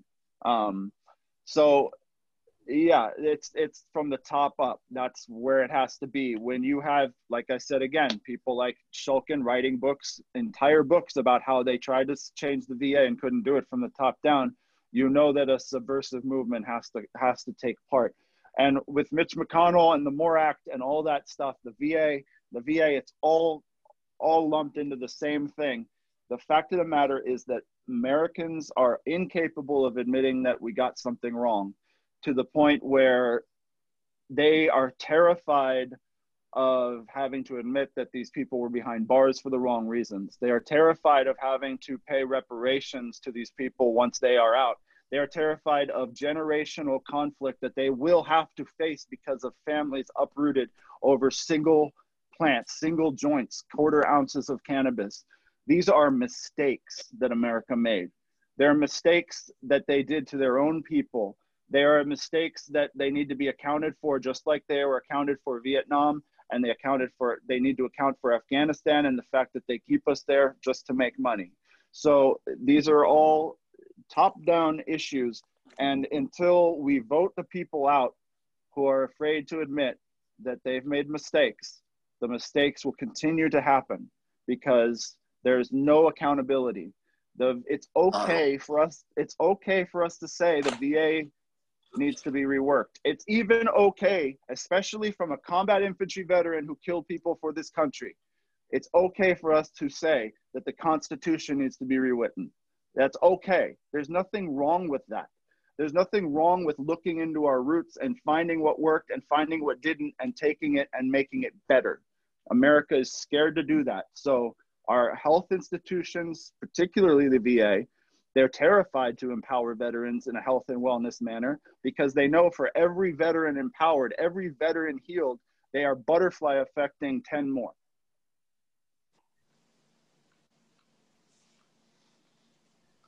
And that's all. Sorry. my mushrooms, my mushrooms kicked in. So I'm just like, yeah, baby, let's talk about the VA. and if you're wondering what guy mushrooms looks like, it's like this. Uh, no, it's not. It's like this. you silly. I think what we're doing here is kind of part of what we're talking about, which is we can, you know, th- this conversation will reach veterans who will be impacted by see, watching this conversation. And then we'll also reach bureaucrats and decision makers who will be impacted. And I'd like to put you know more and more pressure on that front and be really tactical. And it's good to hear like for example it's interesting that that you hand out literature. Like do you notice that administrators are coming and like throwing the the pamphlets out or, or are they like has there been a transition where they're allowing it and they're cool with it and they're actually happy you're doing it versus like three years ago when maybe they threw it out as soon oh, as they saw it. Ago. Yeah, but it's all hush hush still. Even even even now, I mean, I have to take the cannabis leaves off my logos to do this and stuff like that.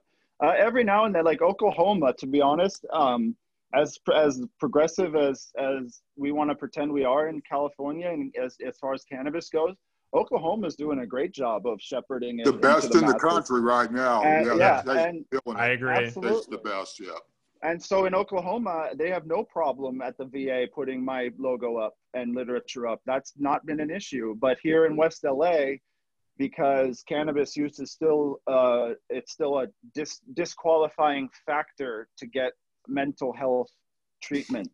So they won't, you know, they they don't want to. They they call it like you know you have to clean yourself completely before we will let you get here, which is just absolutely impossible for most people. And is also why most people in the rehab centers at the VA look like me and are white guys who they think will do well and are they're not actually giving the help to the people who actually need it because of drug use and and racism. So that that's all. We could do two hours on that as well. So I, I saw veterans die.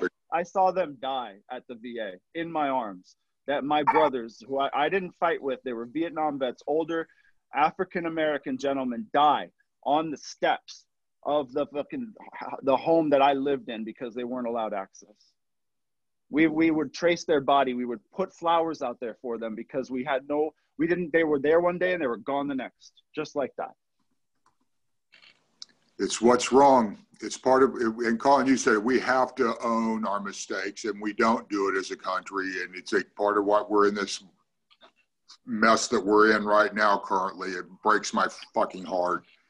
And it, part i think it breaks all of our hearts collectively of what we see with our brothers and sisters that have you know signed a blank check at some point in their lives saying up into and including my life i'll do whatever it takes to defend our country. Mm-hmm. And we don't honor what it's supposed to be, and that's not this. They're not supposed to be on the streets. They're not supposed to not have access. You know, I'm a big believer of how we treat the least amongst us. It's you know that's my my God, that's how my God looks, you know, and, and, and that's how I approach this thing with, with who I try to be around, you know, and who I try to share with. And, and I didn't quite honestly understand it until the last couple of years of the outpouring of, of the lack of access to what I do and what brothers and sisters that I have in my community here, this small little bubble, this utopian ca- cannabis bubble that we live in here in the triangle that, you know, it's here. We need to get it beyond them being scared and afraid that they're going to have it taken away from them, which is their ultimate fear. You know, it's my ultimate fear is to have what I've worked my life on taken away. And some, um, I'd rather be at a corporate cannabis company than freaking Monsanto or Dow Chemical or Budweiser, Anheuser-Busch, you know, come, it's going to jump in as soon as the federal thing changes. They're all going to jump in. And, You're absolutely right, Doc. And so many veterans still, like Johann, I was just going to throw it to you because we talked about this last time I saw you. Don't you? We still receive medicine from the VA in order to just keep them off your fucking backs. Yeah. It's it's a, it's a it's a weird time right now. You know, there's there's a lot.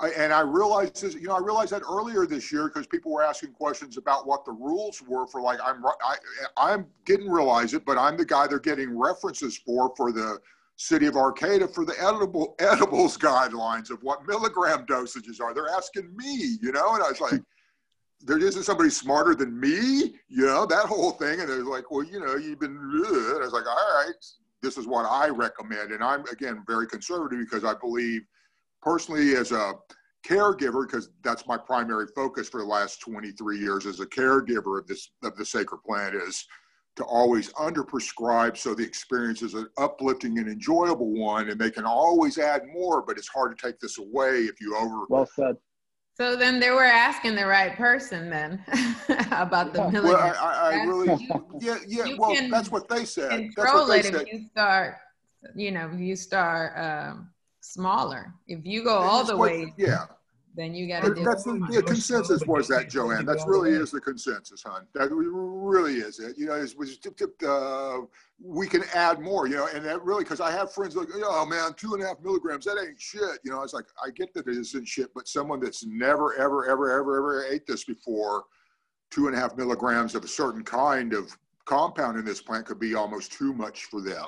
Right and me old school was you know my friends mm. because I, I have I've shepherded a lot of people into into the plant over the decades. My friends that would be around us that didn't partake you know I have a dear sister I love her very much. You know like family it's like very important to me is like giving her you know everybody all my buddies you know and their friends and the, the, even the wives that were doing you know a whole freaking brownie you know and everybody can I have a brownie? I was like you know, break it in half and me again one more time here. I'm going to break it in a quarter here. You start with this and you come back to me in an hour. And if you stop, then if you want more, I'll give you more. And of course, an hour later, can I have more? I was like, oh, of course, you know, but I want to make sure that you're okay and comfortable with the transition from being where you are awake.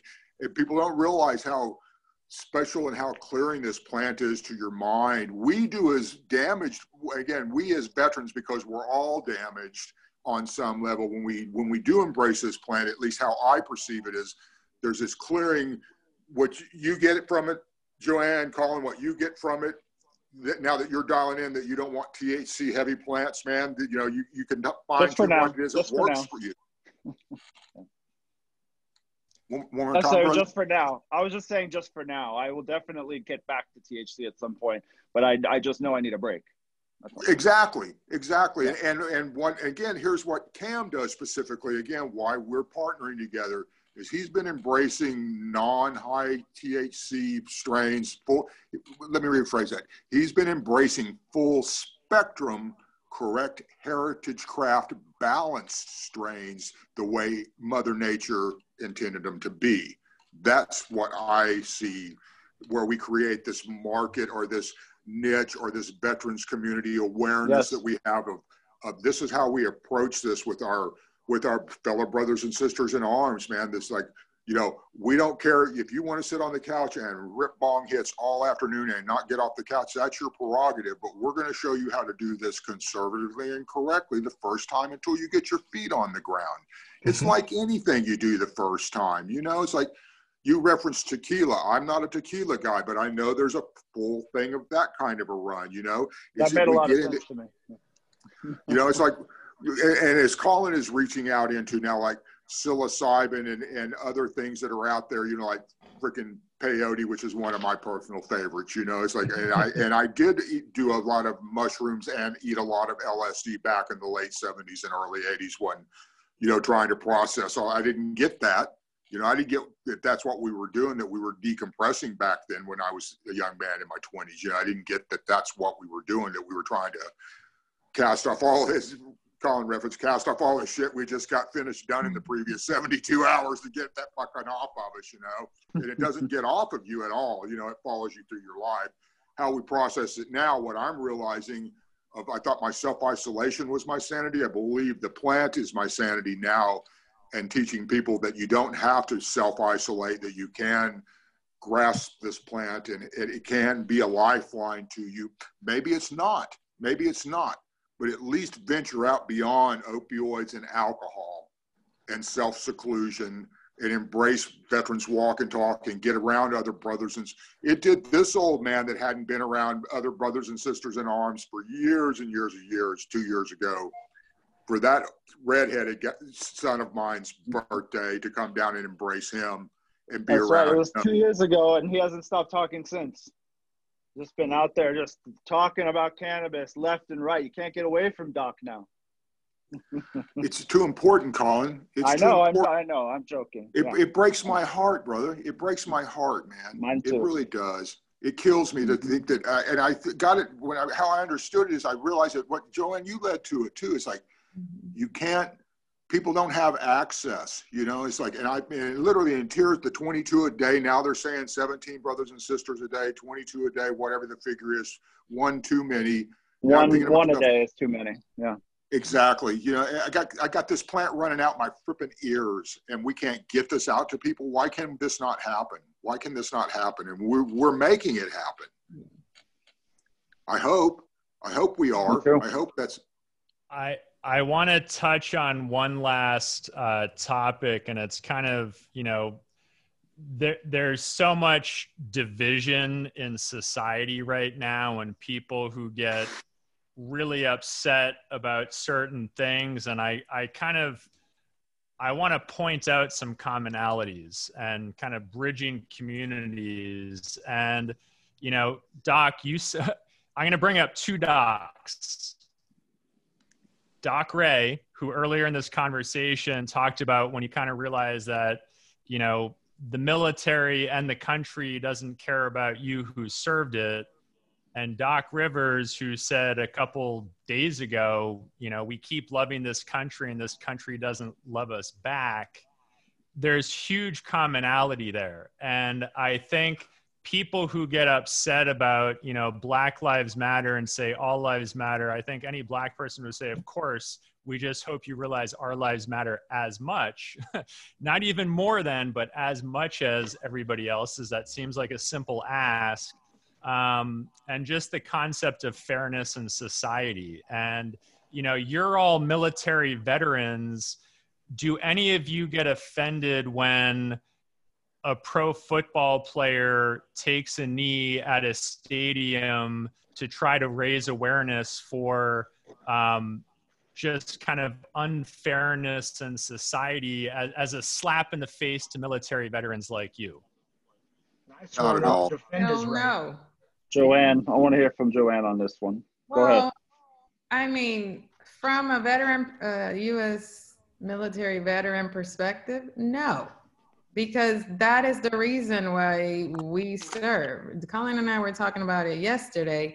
We cannot go at to foreign lands claiming that we are fighting for the freedom of our people and come back here and deny the freedom. That is ridiculous.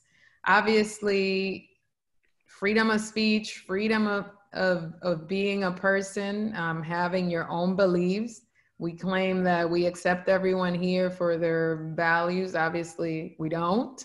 When we uh, think that, number one, I, I, I'm sick and tired of people using veterans as a pawn to justify their beliefs or whatever they think. Number one, we are just a diversified group of people and have different opinions, and some may agree with that and some may disagree with that. So you can't just lump us all in one uh, group because it it doesn't work like that. Um, yes, we do join the military. We have that in common, and we fight alongside each other despite our differences, despite our mindset, despite what we look like, and make shit happen. Um, do good things, do bad things, whatever the case may be. But in there, um, we're all doing that. And even in the military, you know, there are people that are racist and still have to work alongside a black person and get the job done. Um, and, you know, same situation. Um, but ultimately, no, I'm not offended. I think that is exactly why I went to war twice, you know, that for people to be able to do that here. So, no, to answer the question, it does not offend me. I think it's the way it should be. So, I, you know, they're not, it's somebody that's not breaking a law or um, hurting anybody um, but actually standing up for something they believe and something that d- does need to be addressed. Obviously, look at the circumstances we're in.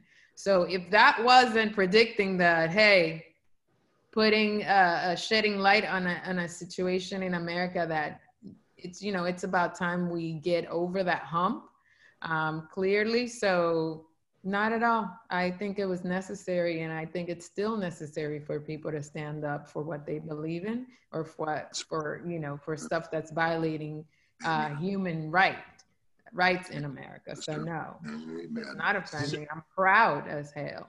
You know. So I I want to hear from the three white males in this conversation who all served our country. Your thoughts on someone taking a knee to try to raise awareness for social justice? Are you offended? Be, be, because people watching this are white males who think it's horrific and and not patriotic. So talk to those people. I mean, I'm I'm happy to talk about this. I am not offended. I think that it is. Uh, thank you for unmuting my mic. I think that is um, heroic. I think that it is something to be revered in this country when you stand up to something that is wrong. That should be celebrated. Um, I am reading a book right now that has got my uh, absolute mind. It's called How Fascism Works, and I can't recommend it enough. It is very informative. And what this lays out and what has happened throughout history is this mythic past of patriotism that everyone holds on to and this patriarchal society that everything is war is good if you go to war be proud about it no matter what you did no matter if you did bad things don't talk about those things only talk about the good things your your beautiful wife at home should be proud to be making kids and be taking care of those kids while you're off fighting this war that nobody seriously really even understands and what it goes back to for me is admitting mistakes because it's it's okay to make mistakes. It's that's what life is. To to, to, be. be to be human is to err. To err is to be human, right? Shakespeare. So, um, you to making mistakes is okay, but admitting them is just where we get off, and we won't admit our mistakes. And so we built up this mythic past of America is being this great land of opportunity, the heartland, the heartland, the heartland, the, the, the, the people that feed us, the farmers, the people, they should be revered. They, their opinions, everything, it should be preserved. Pride should be preserved. That is all systematic racism. And if you don't admit that, you are fooling yourself. The fact of the matter is, people like Colin Kaepernick taking a knee takes more bravery than a lot of people understand. That is not easy. It is it is it is almost impossible in this day and age. And look at the look at what it's caused. I it's one man, one man, and it, look at what it's caused. For good or bad, people are still talking about it, and that's what's important. For me, I see I you cannot get you can't I can't have a conversation with people who start off by saying this this country isn't racist. This country was built on racism. This country sends people to war based on racism. All I, I don't can't speak for everybody here, but for me, I came to the army at my absolute lowest point. I had no other alternative. It's such a common story. Why is that the case? Why are our, why are our most down, downtrodden and hurt people? Why are the people who are impoverished in this country the ones serving it the most? These are all things that need to change. And until we admit it, it won't. So, absolutely. I don't, right now, I, I'm having a baby in November, or I would be on every front line of these protests, uh, every single one. And I, I, I can't, everybody out there protesting, don't stop. But you have been though, so we've been to protest That's true. together. So That's true. We have, and but I would I'd be there out there every. I want to. I mean, like I, I feel this call to action now, but it's almost too like it's too great. Like it's like I want something to put my hands on, and I'm just like I can get and grasp. You know, like if racism was right in front of me, I could just choke it until it was gone. But it doesn't work like that, which is why these books are. You don't understand like the level of of effort that goes into dividing us. It is crazy. And cannabis is the great unifier. Amen. Brought it back around. To, brought it back around to that shirt. I love that. My shirt, my favorite around the shirt, you my did good favorite shirt.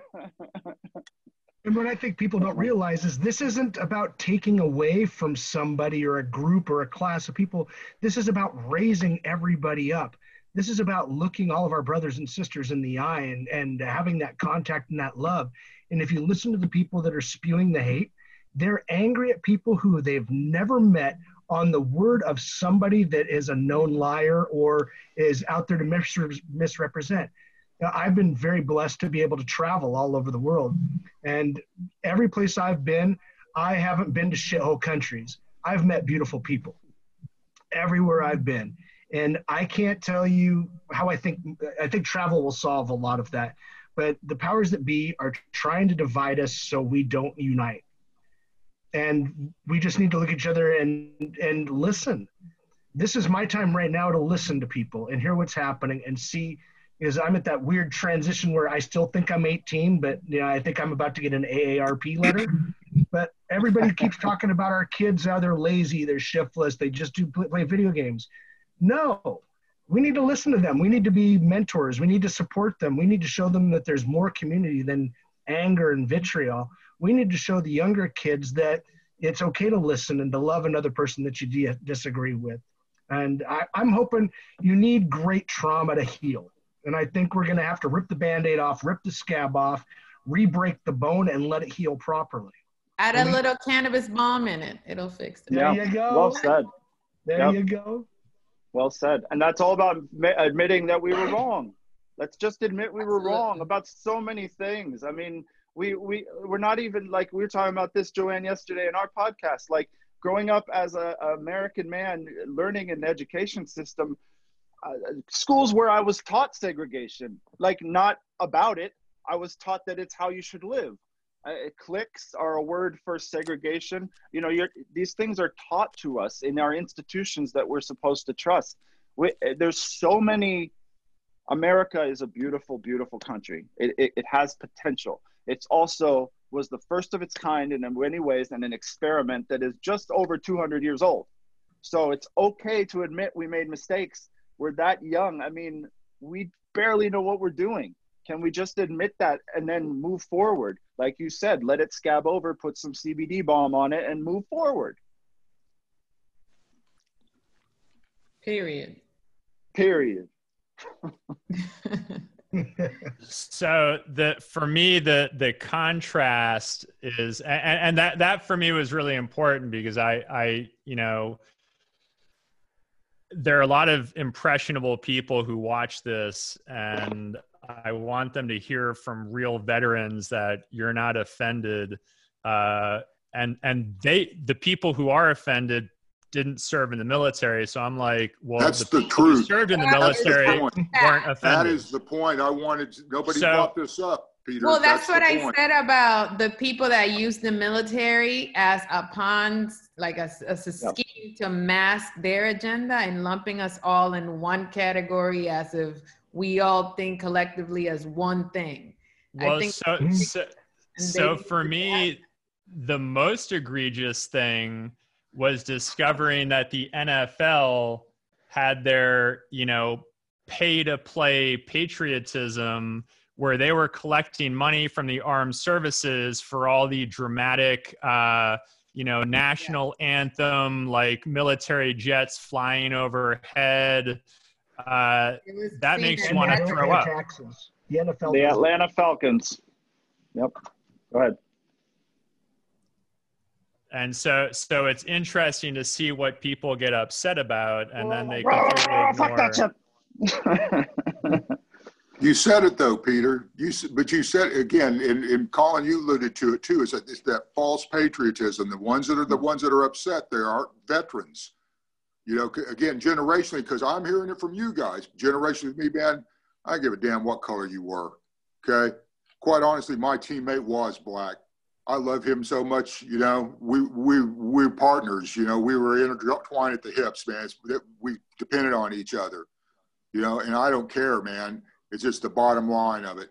You know, it's like, and I, and it breaks my heart because I raised my children to, to be colorblind also, and it just really breaks my freaking heart because I personally had thought this was something we had worked through, and what I realized is we haven't worked through shit in over a half a century and I grew up in that time period in the 60s and saw this, saw a lot of this turmoil and unrest. And it, and the thing that kills me, and I'm sick and tired of it, and maybe as a veteran community, we address it. These posers, man, these things that show up with the, their indignance with their flags and their body armor and all their crap trying to say that they represent us and they don't represent us. You know, how do we come in and, and play a part in this thing? Know, I'm not sure how to address that one, Peter, but I do know this part of it. There is that that part of it that I just it's like I don't see it.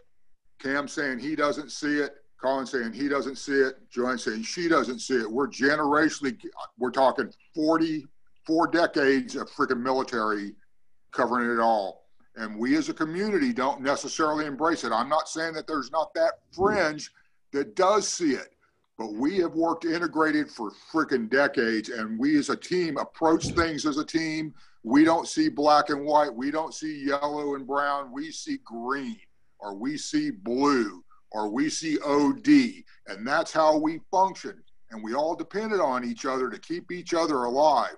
So when they're coming out this false patriotism thing at the football football games and all that nonsense it's like it's just a bunch of nonsense man. And I don't know, you you helping voice the veteran community, us getting out is like the true ones of us that have paid, signed the blank check, the ones that has really signed that piece of paper and did the time. We're not the ones that are up in arms about this thing, man. It's it's ones that aren't really part of it. It's ones that aren't part of our veteran community. The the distractors, the naysayers, whatever you want to call them, man. The the the instigators, whoever they are, that think they're trying their personal gain on something that isn't, and Johann said, you know, trying to get what they want off of our blood, sweat, and tears and our backs, man. It's like that's part. I don't think we as a community. Well, again, we as a community don't get addressed 99% of the time. Why? Because only 3% of us on the whole freaking country ever served this country. And then it's even more integrated when you get into families that are military families. Like me, I have four grown children, and all four of them have served. Okay. I have three that are active right now. Okay, this is part of, again, we are a military community. I have a baby brother that is a Marine Corps. My old man was in the Air Force. We are a military family. Okay, that sways that 3% by a lot when it's one or two families where their whole family served. You know, and as we see, we've seen generationally since Vietnam people that come from underprivileged backgrounds find it as a way out to get out and get where they want to go that don't have a, a slot at an Ivy League college. You know, as a military family, we we we worked poor, we worked hard. You know, when wasn't no silver spoons here. That whole thing. It's like we this the, the military was a way to get away from it. you know, get you to where you wanted to go. What happened with me generationally, I shifted. I I instilled it in my kids because I knew they were going to do it. Instilled it in them to get what they wanted out of it. They've all select, selected career, careers within the branches that they thought would best serve them after the fact. Okay, and I'm off topic on this thing, but to, to assume that we as a veteran community get offended because someone takes a knee, a knee during a sporting event for crying out loud, it's a freaking game. Well, okay? that, First that, off, let's get that, that that's what I've always laughed at is how did sports events become these patriotic uh, you know, like national anthem at the beginning of every professional and college sports game. It's because the oh, Department yeah. of Defense has an entertainment budget. Period. Mm-hmm. As long as the Department of Defense has an entertainment budget and a recruiting budget, there you're going to get false patriotism. The, the, the fact of the matter is, the Department of Defense pays the NFL in order to put flags out and put guys who look revered and, and do all that stuff so that their recruiting numbers in the in the worst parts of our country will be beefed up because football and uh, people of color and all these things are severely affected by so much of the poverty and so much of the systematic racism at the top of our country right now whether or not you want to put out everything else that that that man as our president has done that man wouldn't last two seconds on a line two seconds now, mm-hmm. for me, that means a lot. What, put that man on an aircraft carrier and watch him. Watch what happens if he's blown by a fucking aircraft jet. See what happens to that man. That, I'm pretty sure he's not gonna get back and go to work like I did. he's not, and he's and he's gonna be milking that forever. And here's the thing with that is like, I joined the infantry in 2007, uh, late 2007, 2008. I had to go through rigorous psychological and psych, psychiatric psychiatric testing before I was able to join. I had to take an IQ score. I had to take the ASVAB. I had to because I admitted to using cannabis. I joined the military at 26 years old because I admitted to using cannabis more than 50 times before prior to joining. I was made to see a psychiatrist. These are all things I had to go through in order to go to war and be an, an, a lethal instrument of this country. Why is it that anyone with the money to put their name out there can climb to the very top of that pillar and be in charge of everyone? That is so backwards and wrong in so many ways. Again, we just have to come to an understanding that some things we've tried have not worked and I think we will grow from there.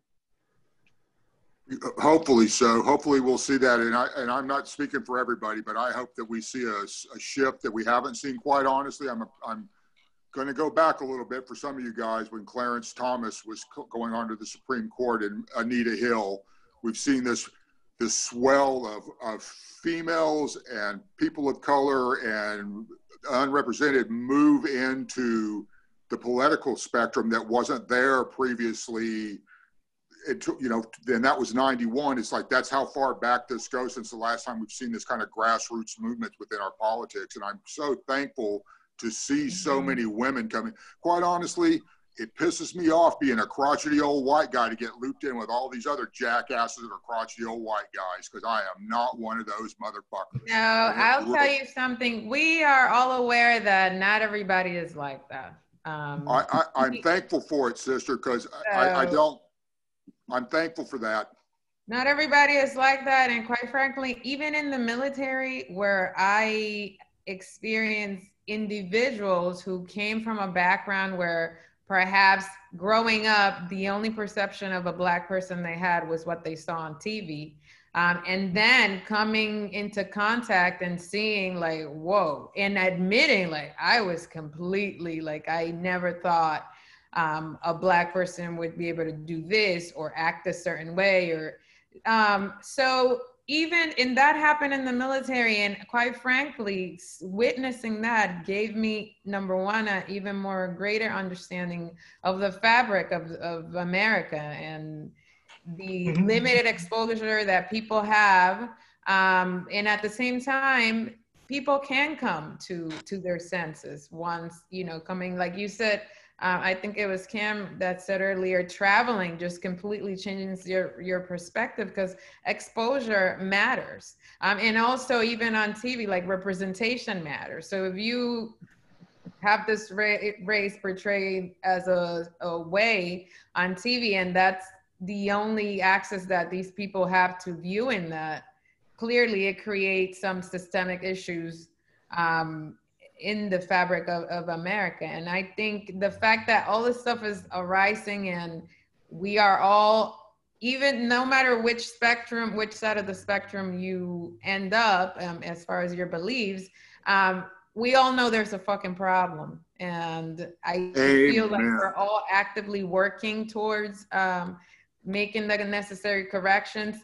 Um, we know there there's a problem. It was created, like Colin said, we can't put an actual face to it so we can punch it. But you know, we just got to continue to move forward. We have to continue to admit that there's a problem, awareness, um, and then what can we do personally? How far can we reach to cause an impact and a change? Um, and the fact, you know, that we have these conversations, Colin and I get together weekly and have um, discussions that we know are not being had. So if we have the eyes on ourselves, we should go ahead and discuss them. Um, and right now, because we are, most of us are just enclosed, not everybody, we, we're not so caught up in, in life. Um, now we're home with this whole coronavirus shit. It has literally um, it's, it's had us glued to a box for the most part, whether it's your small screen or, or, or the bigger one. Um, and now we have, we can't turn away. So now, you know, we all have to actually do something, which honestly, guys, um, it excites me, you know, that the fact like, okay, so now you really don't got much going on. What are you going to do to make the change? Because now you know that something has something has to change. Um, and I'm super proud of, of at least the circle around me, and obviously by extension with you guys that we are all towards elevating everybody, elevating. You know, we are aware that a group of people, Black people, we've not been elevated by this country. So it's about time that we equal the playing field, and we are human too, and we've contributed um, as a collective um, to a lot, just as much, if not, you know, speaking from from my culture, we've we've contributed more than enough to have a seat at the table, and that's, that's amen, sister. Amen. And honestly, because cannabis, bringing it full circle, Johann, cannabis, as you've said, as we've talked about, is a matriarchal industry. It mm-hmm. is the plant that we smoke is a female plant. It is a matriarchal community, and America is as you know father first as it gets. So that threatens the fabric, as you said, of America. But it needs to be threatened, and it needs to be sowed. the The matriarchy and the minority-led um, empowerment that cannabis provides is one of the most exciting things about being in this community. Yeah, I think we can, cannabis um, definitely can be an industry that we can we can we can pioneer this movement continue to um, show that we all can work together that you know through medicine to through wellness um, we can create like cultural change from the root, you know, from the seed. Um, if you really, I, I always like to uh, take it back, whether it's in business, as far as the industry goes, or as far, as far as medicine go, like we are just planting seeds, whether it's education, um, the scientific aspect of it, the cultural aspect of it, the social aspect of it. We're planting seeds um, in literally and figuratively figuratively speaking. And um, we just got to be patient and continue to do the good work. Um, and the plants will sprout, and eventually we will we will be causing a radical change um, positive change for not only for America but global at a global scale. That's that's how much I do believe uh, in not only what we're all doing here, but like the plant itself and where we can take this. So, Amen, sister. Amen. Not just in farming and agriculture and cultivation, monocropping and monoculture is never sustainable. You need a bit of everything. You need a broad spectrum of everything flowers and vegetables and trees and fruits and uh, all kinds Fungus. of we Animals. can't we can't have a monoculture in our culture as well or our communities. Exactly. That thank you for beautifully um, coming in it there, making it come together. So that's exactly what I meant. Well, why don't we? Why don't we? Uh, that's a good mic drop moment. Uh, why don't we end there, and we can always regroup at a later date. We can get ready for part two whenever that may be.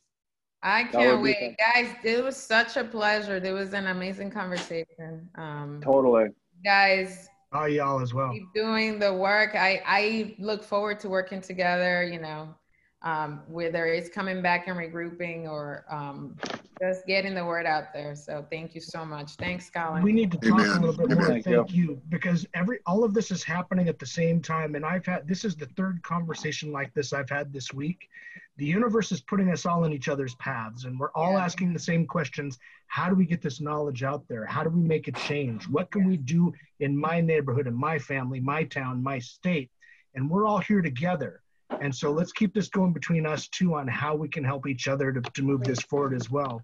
Because, you know, we, we have a, a good reach and this is what it's going to take to, to get us to move forward is conversations like this.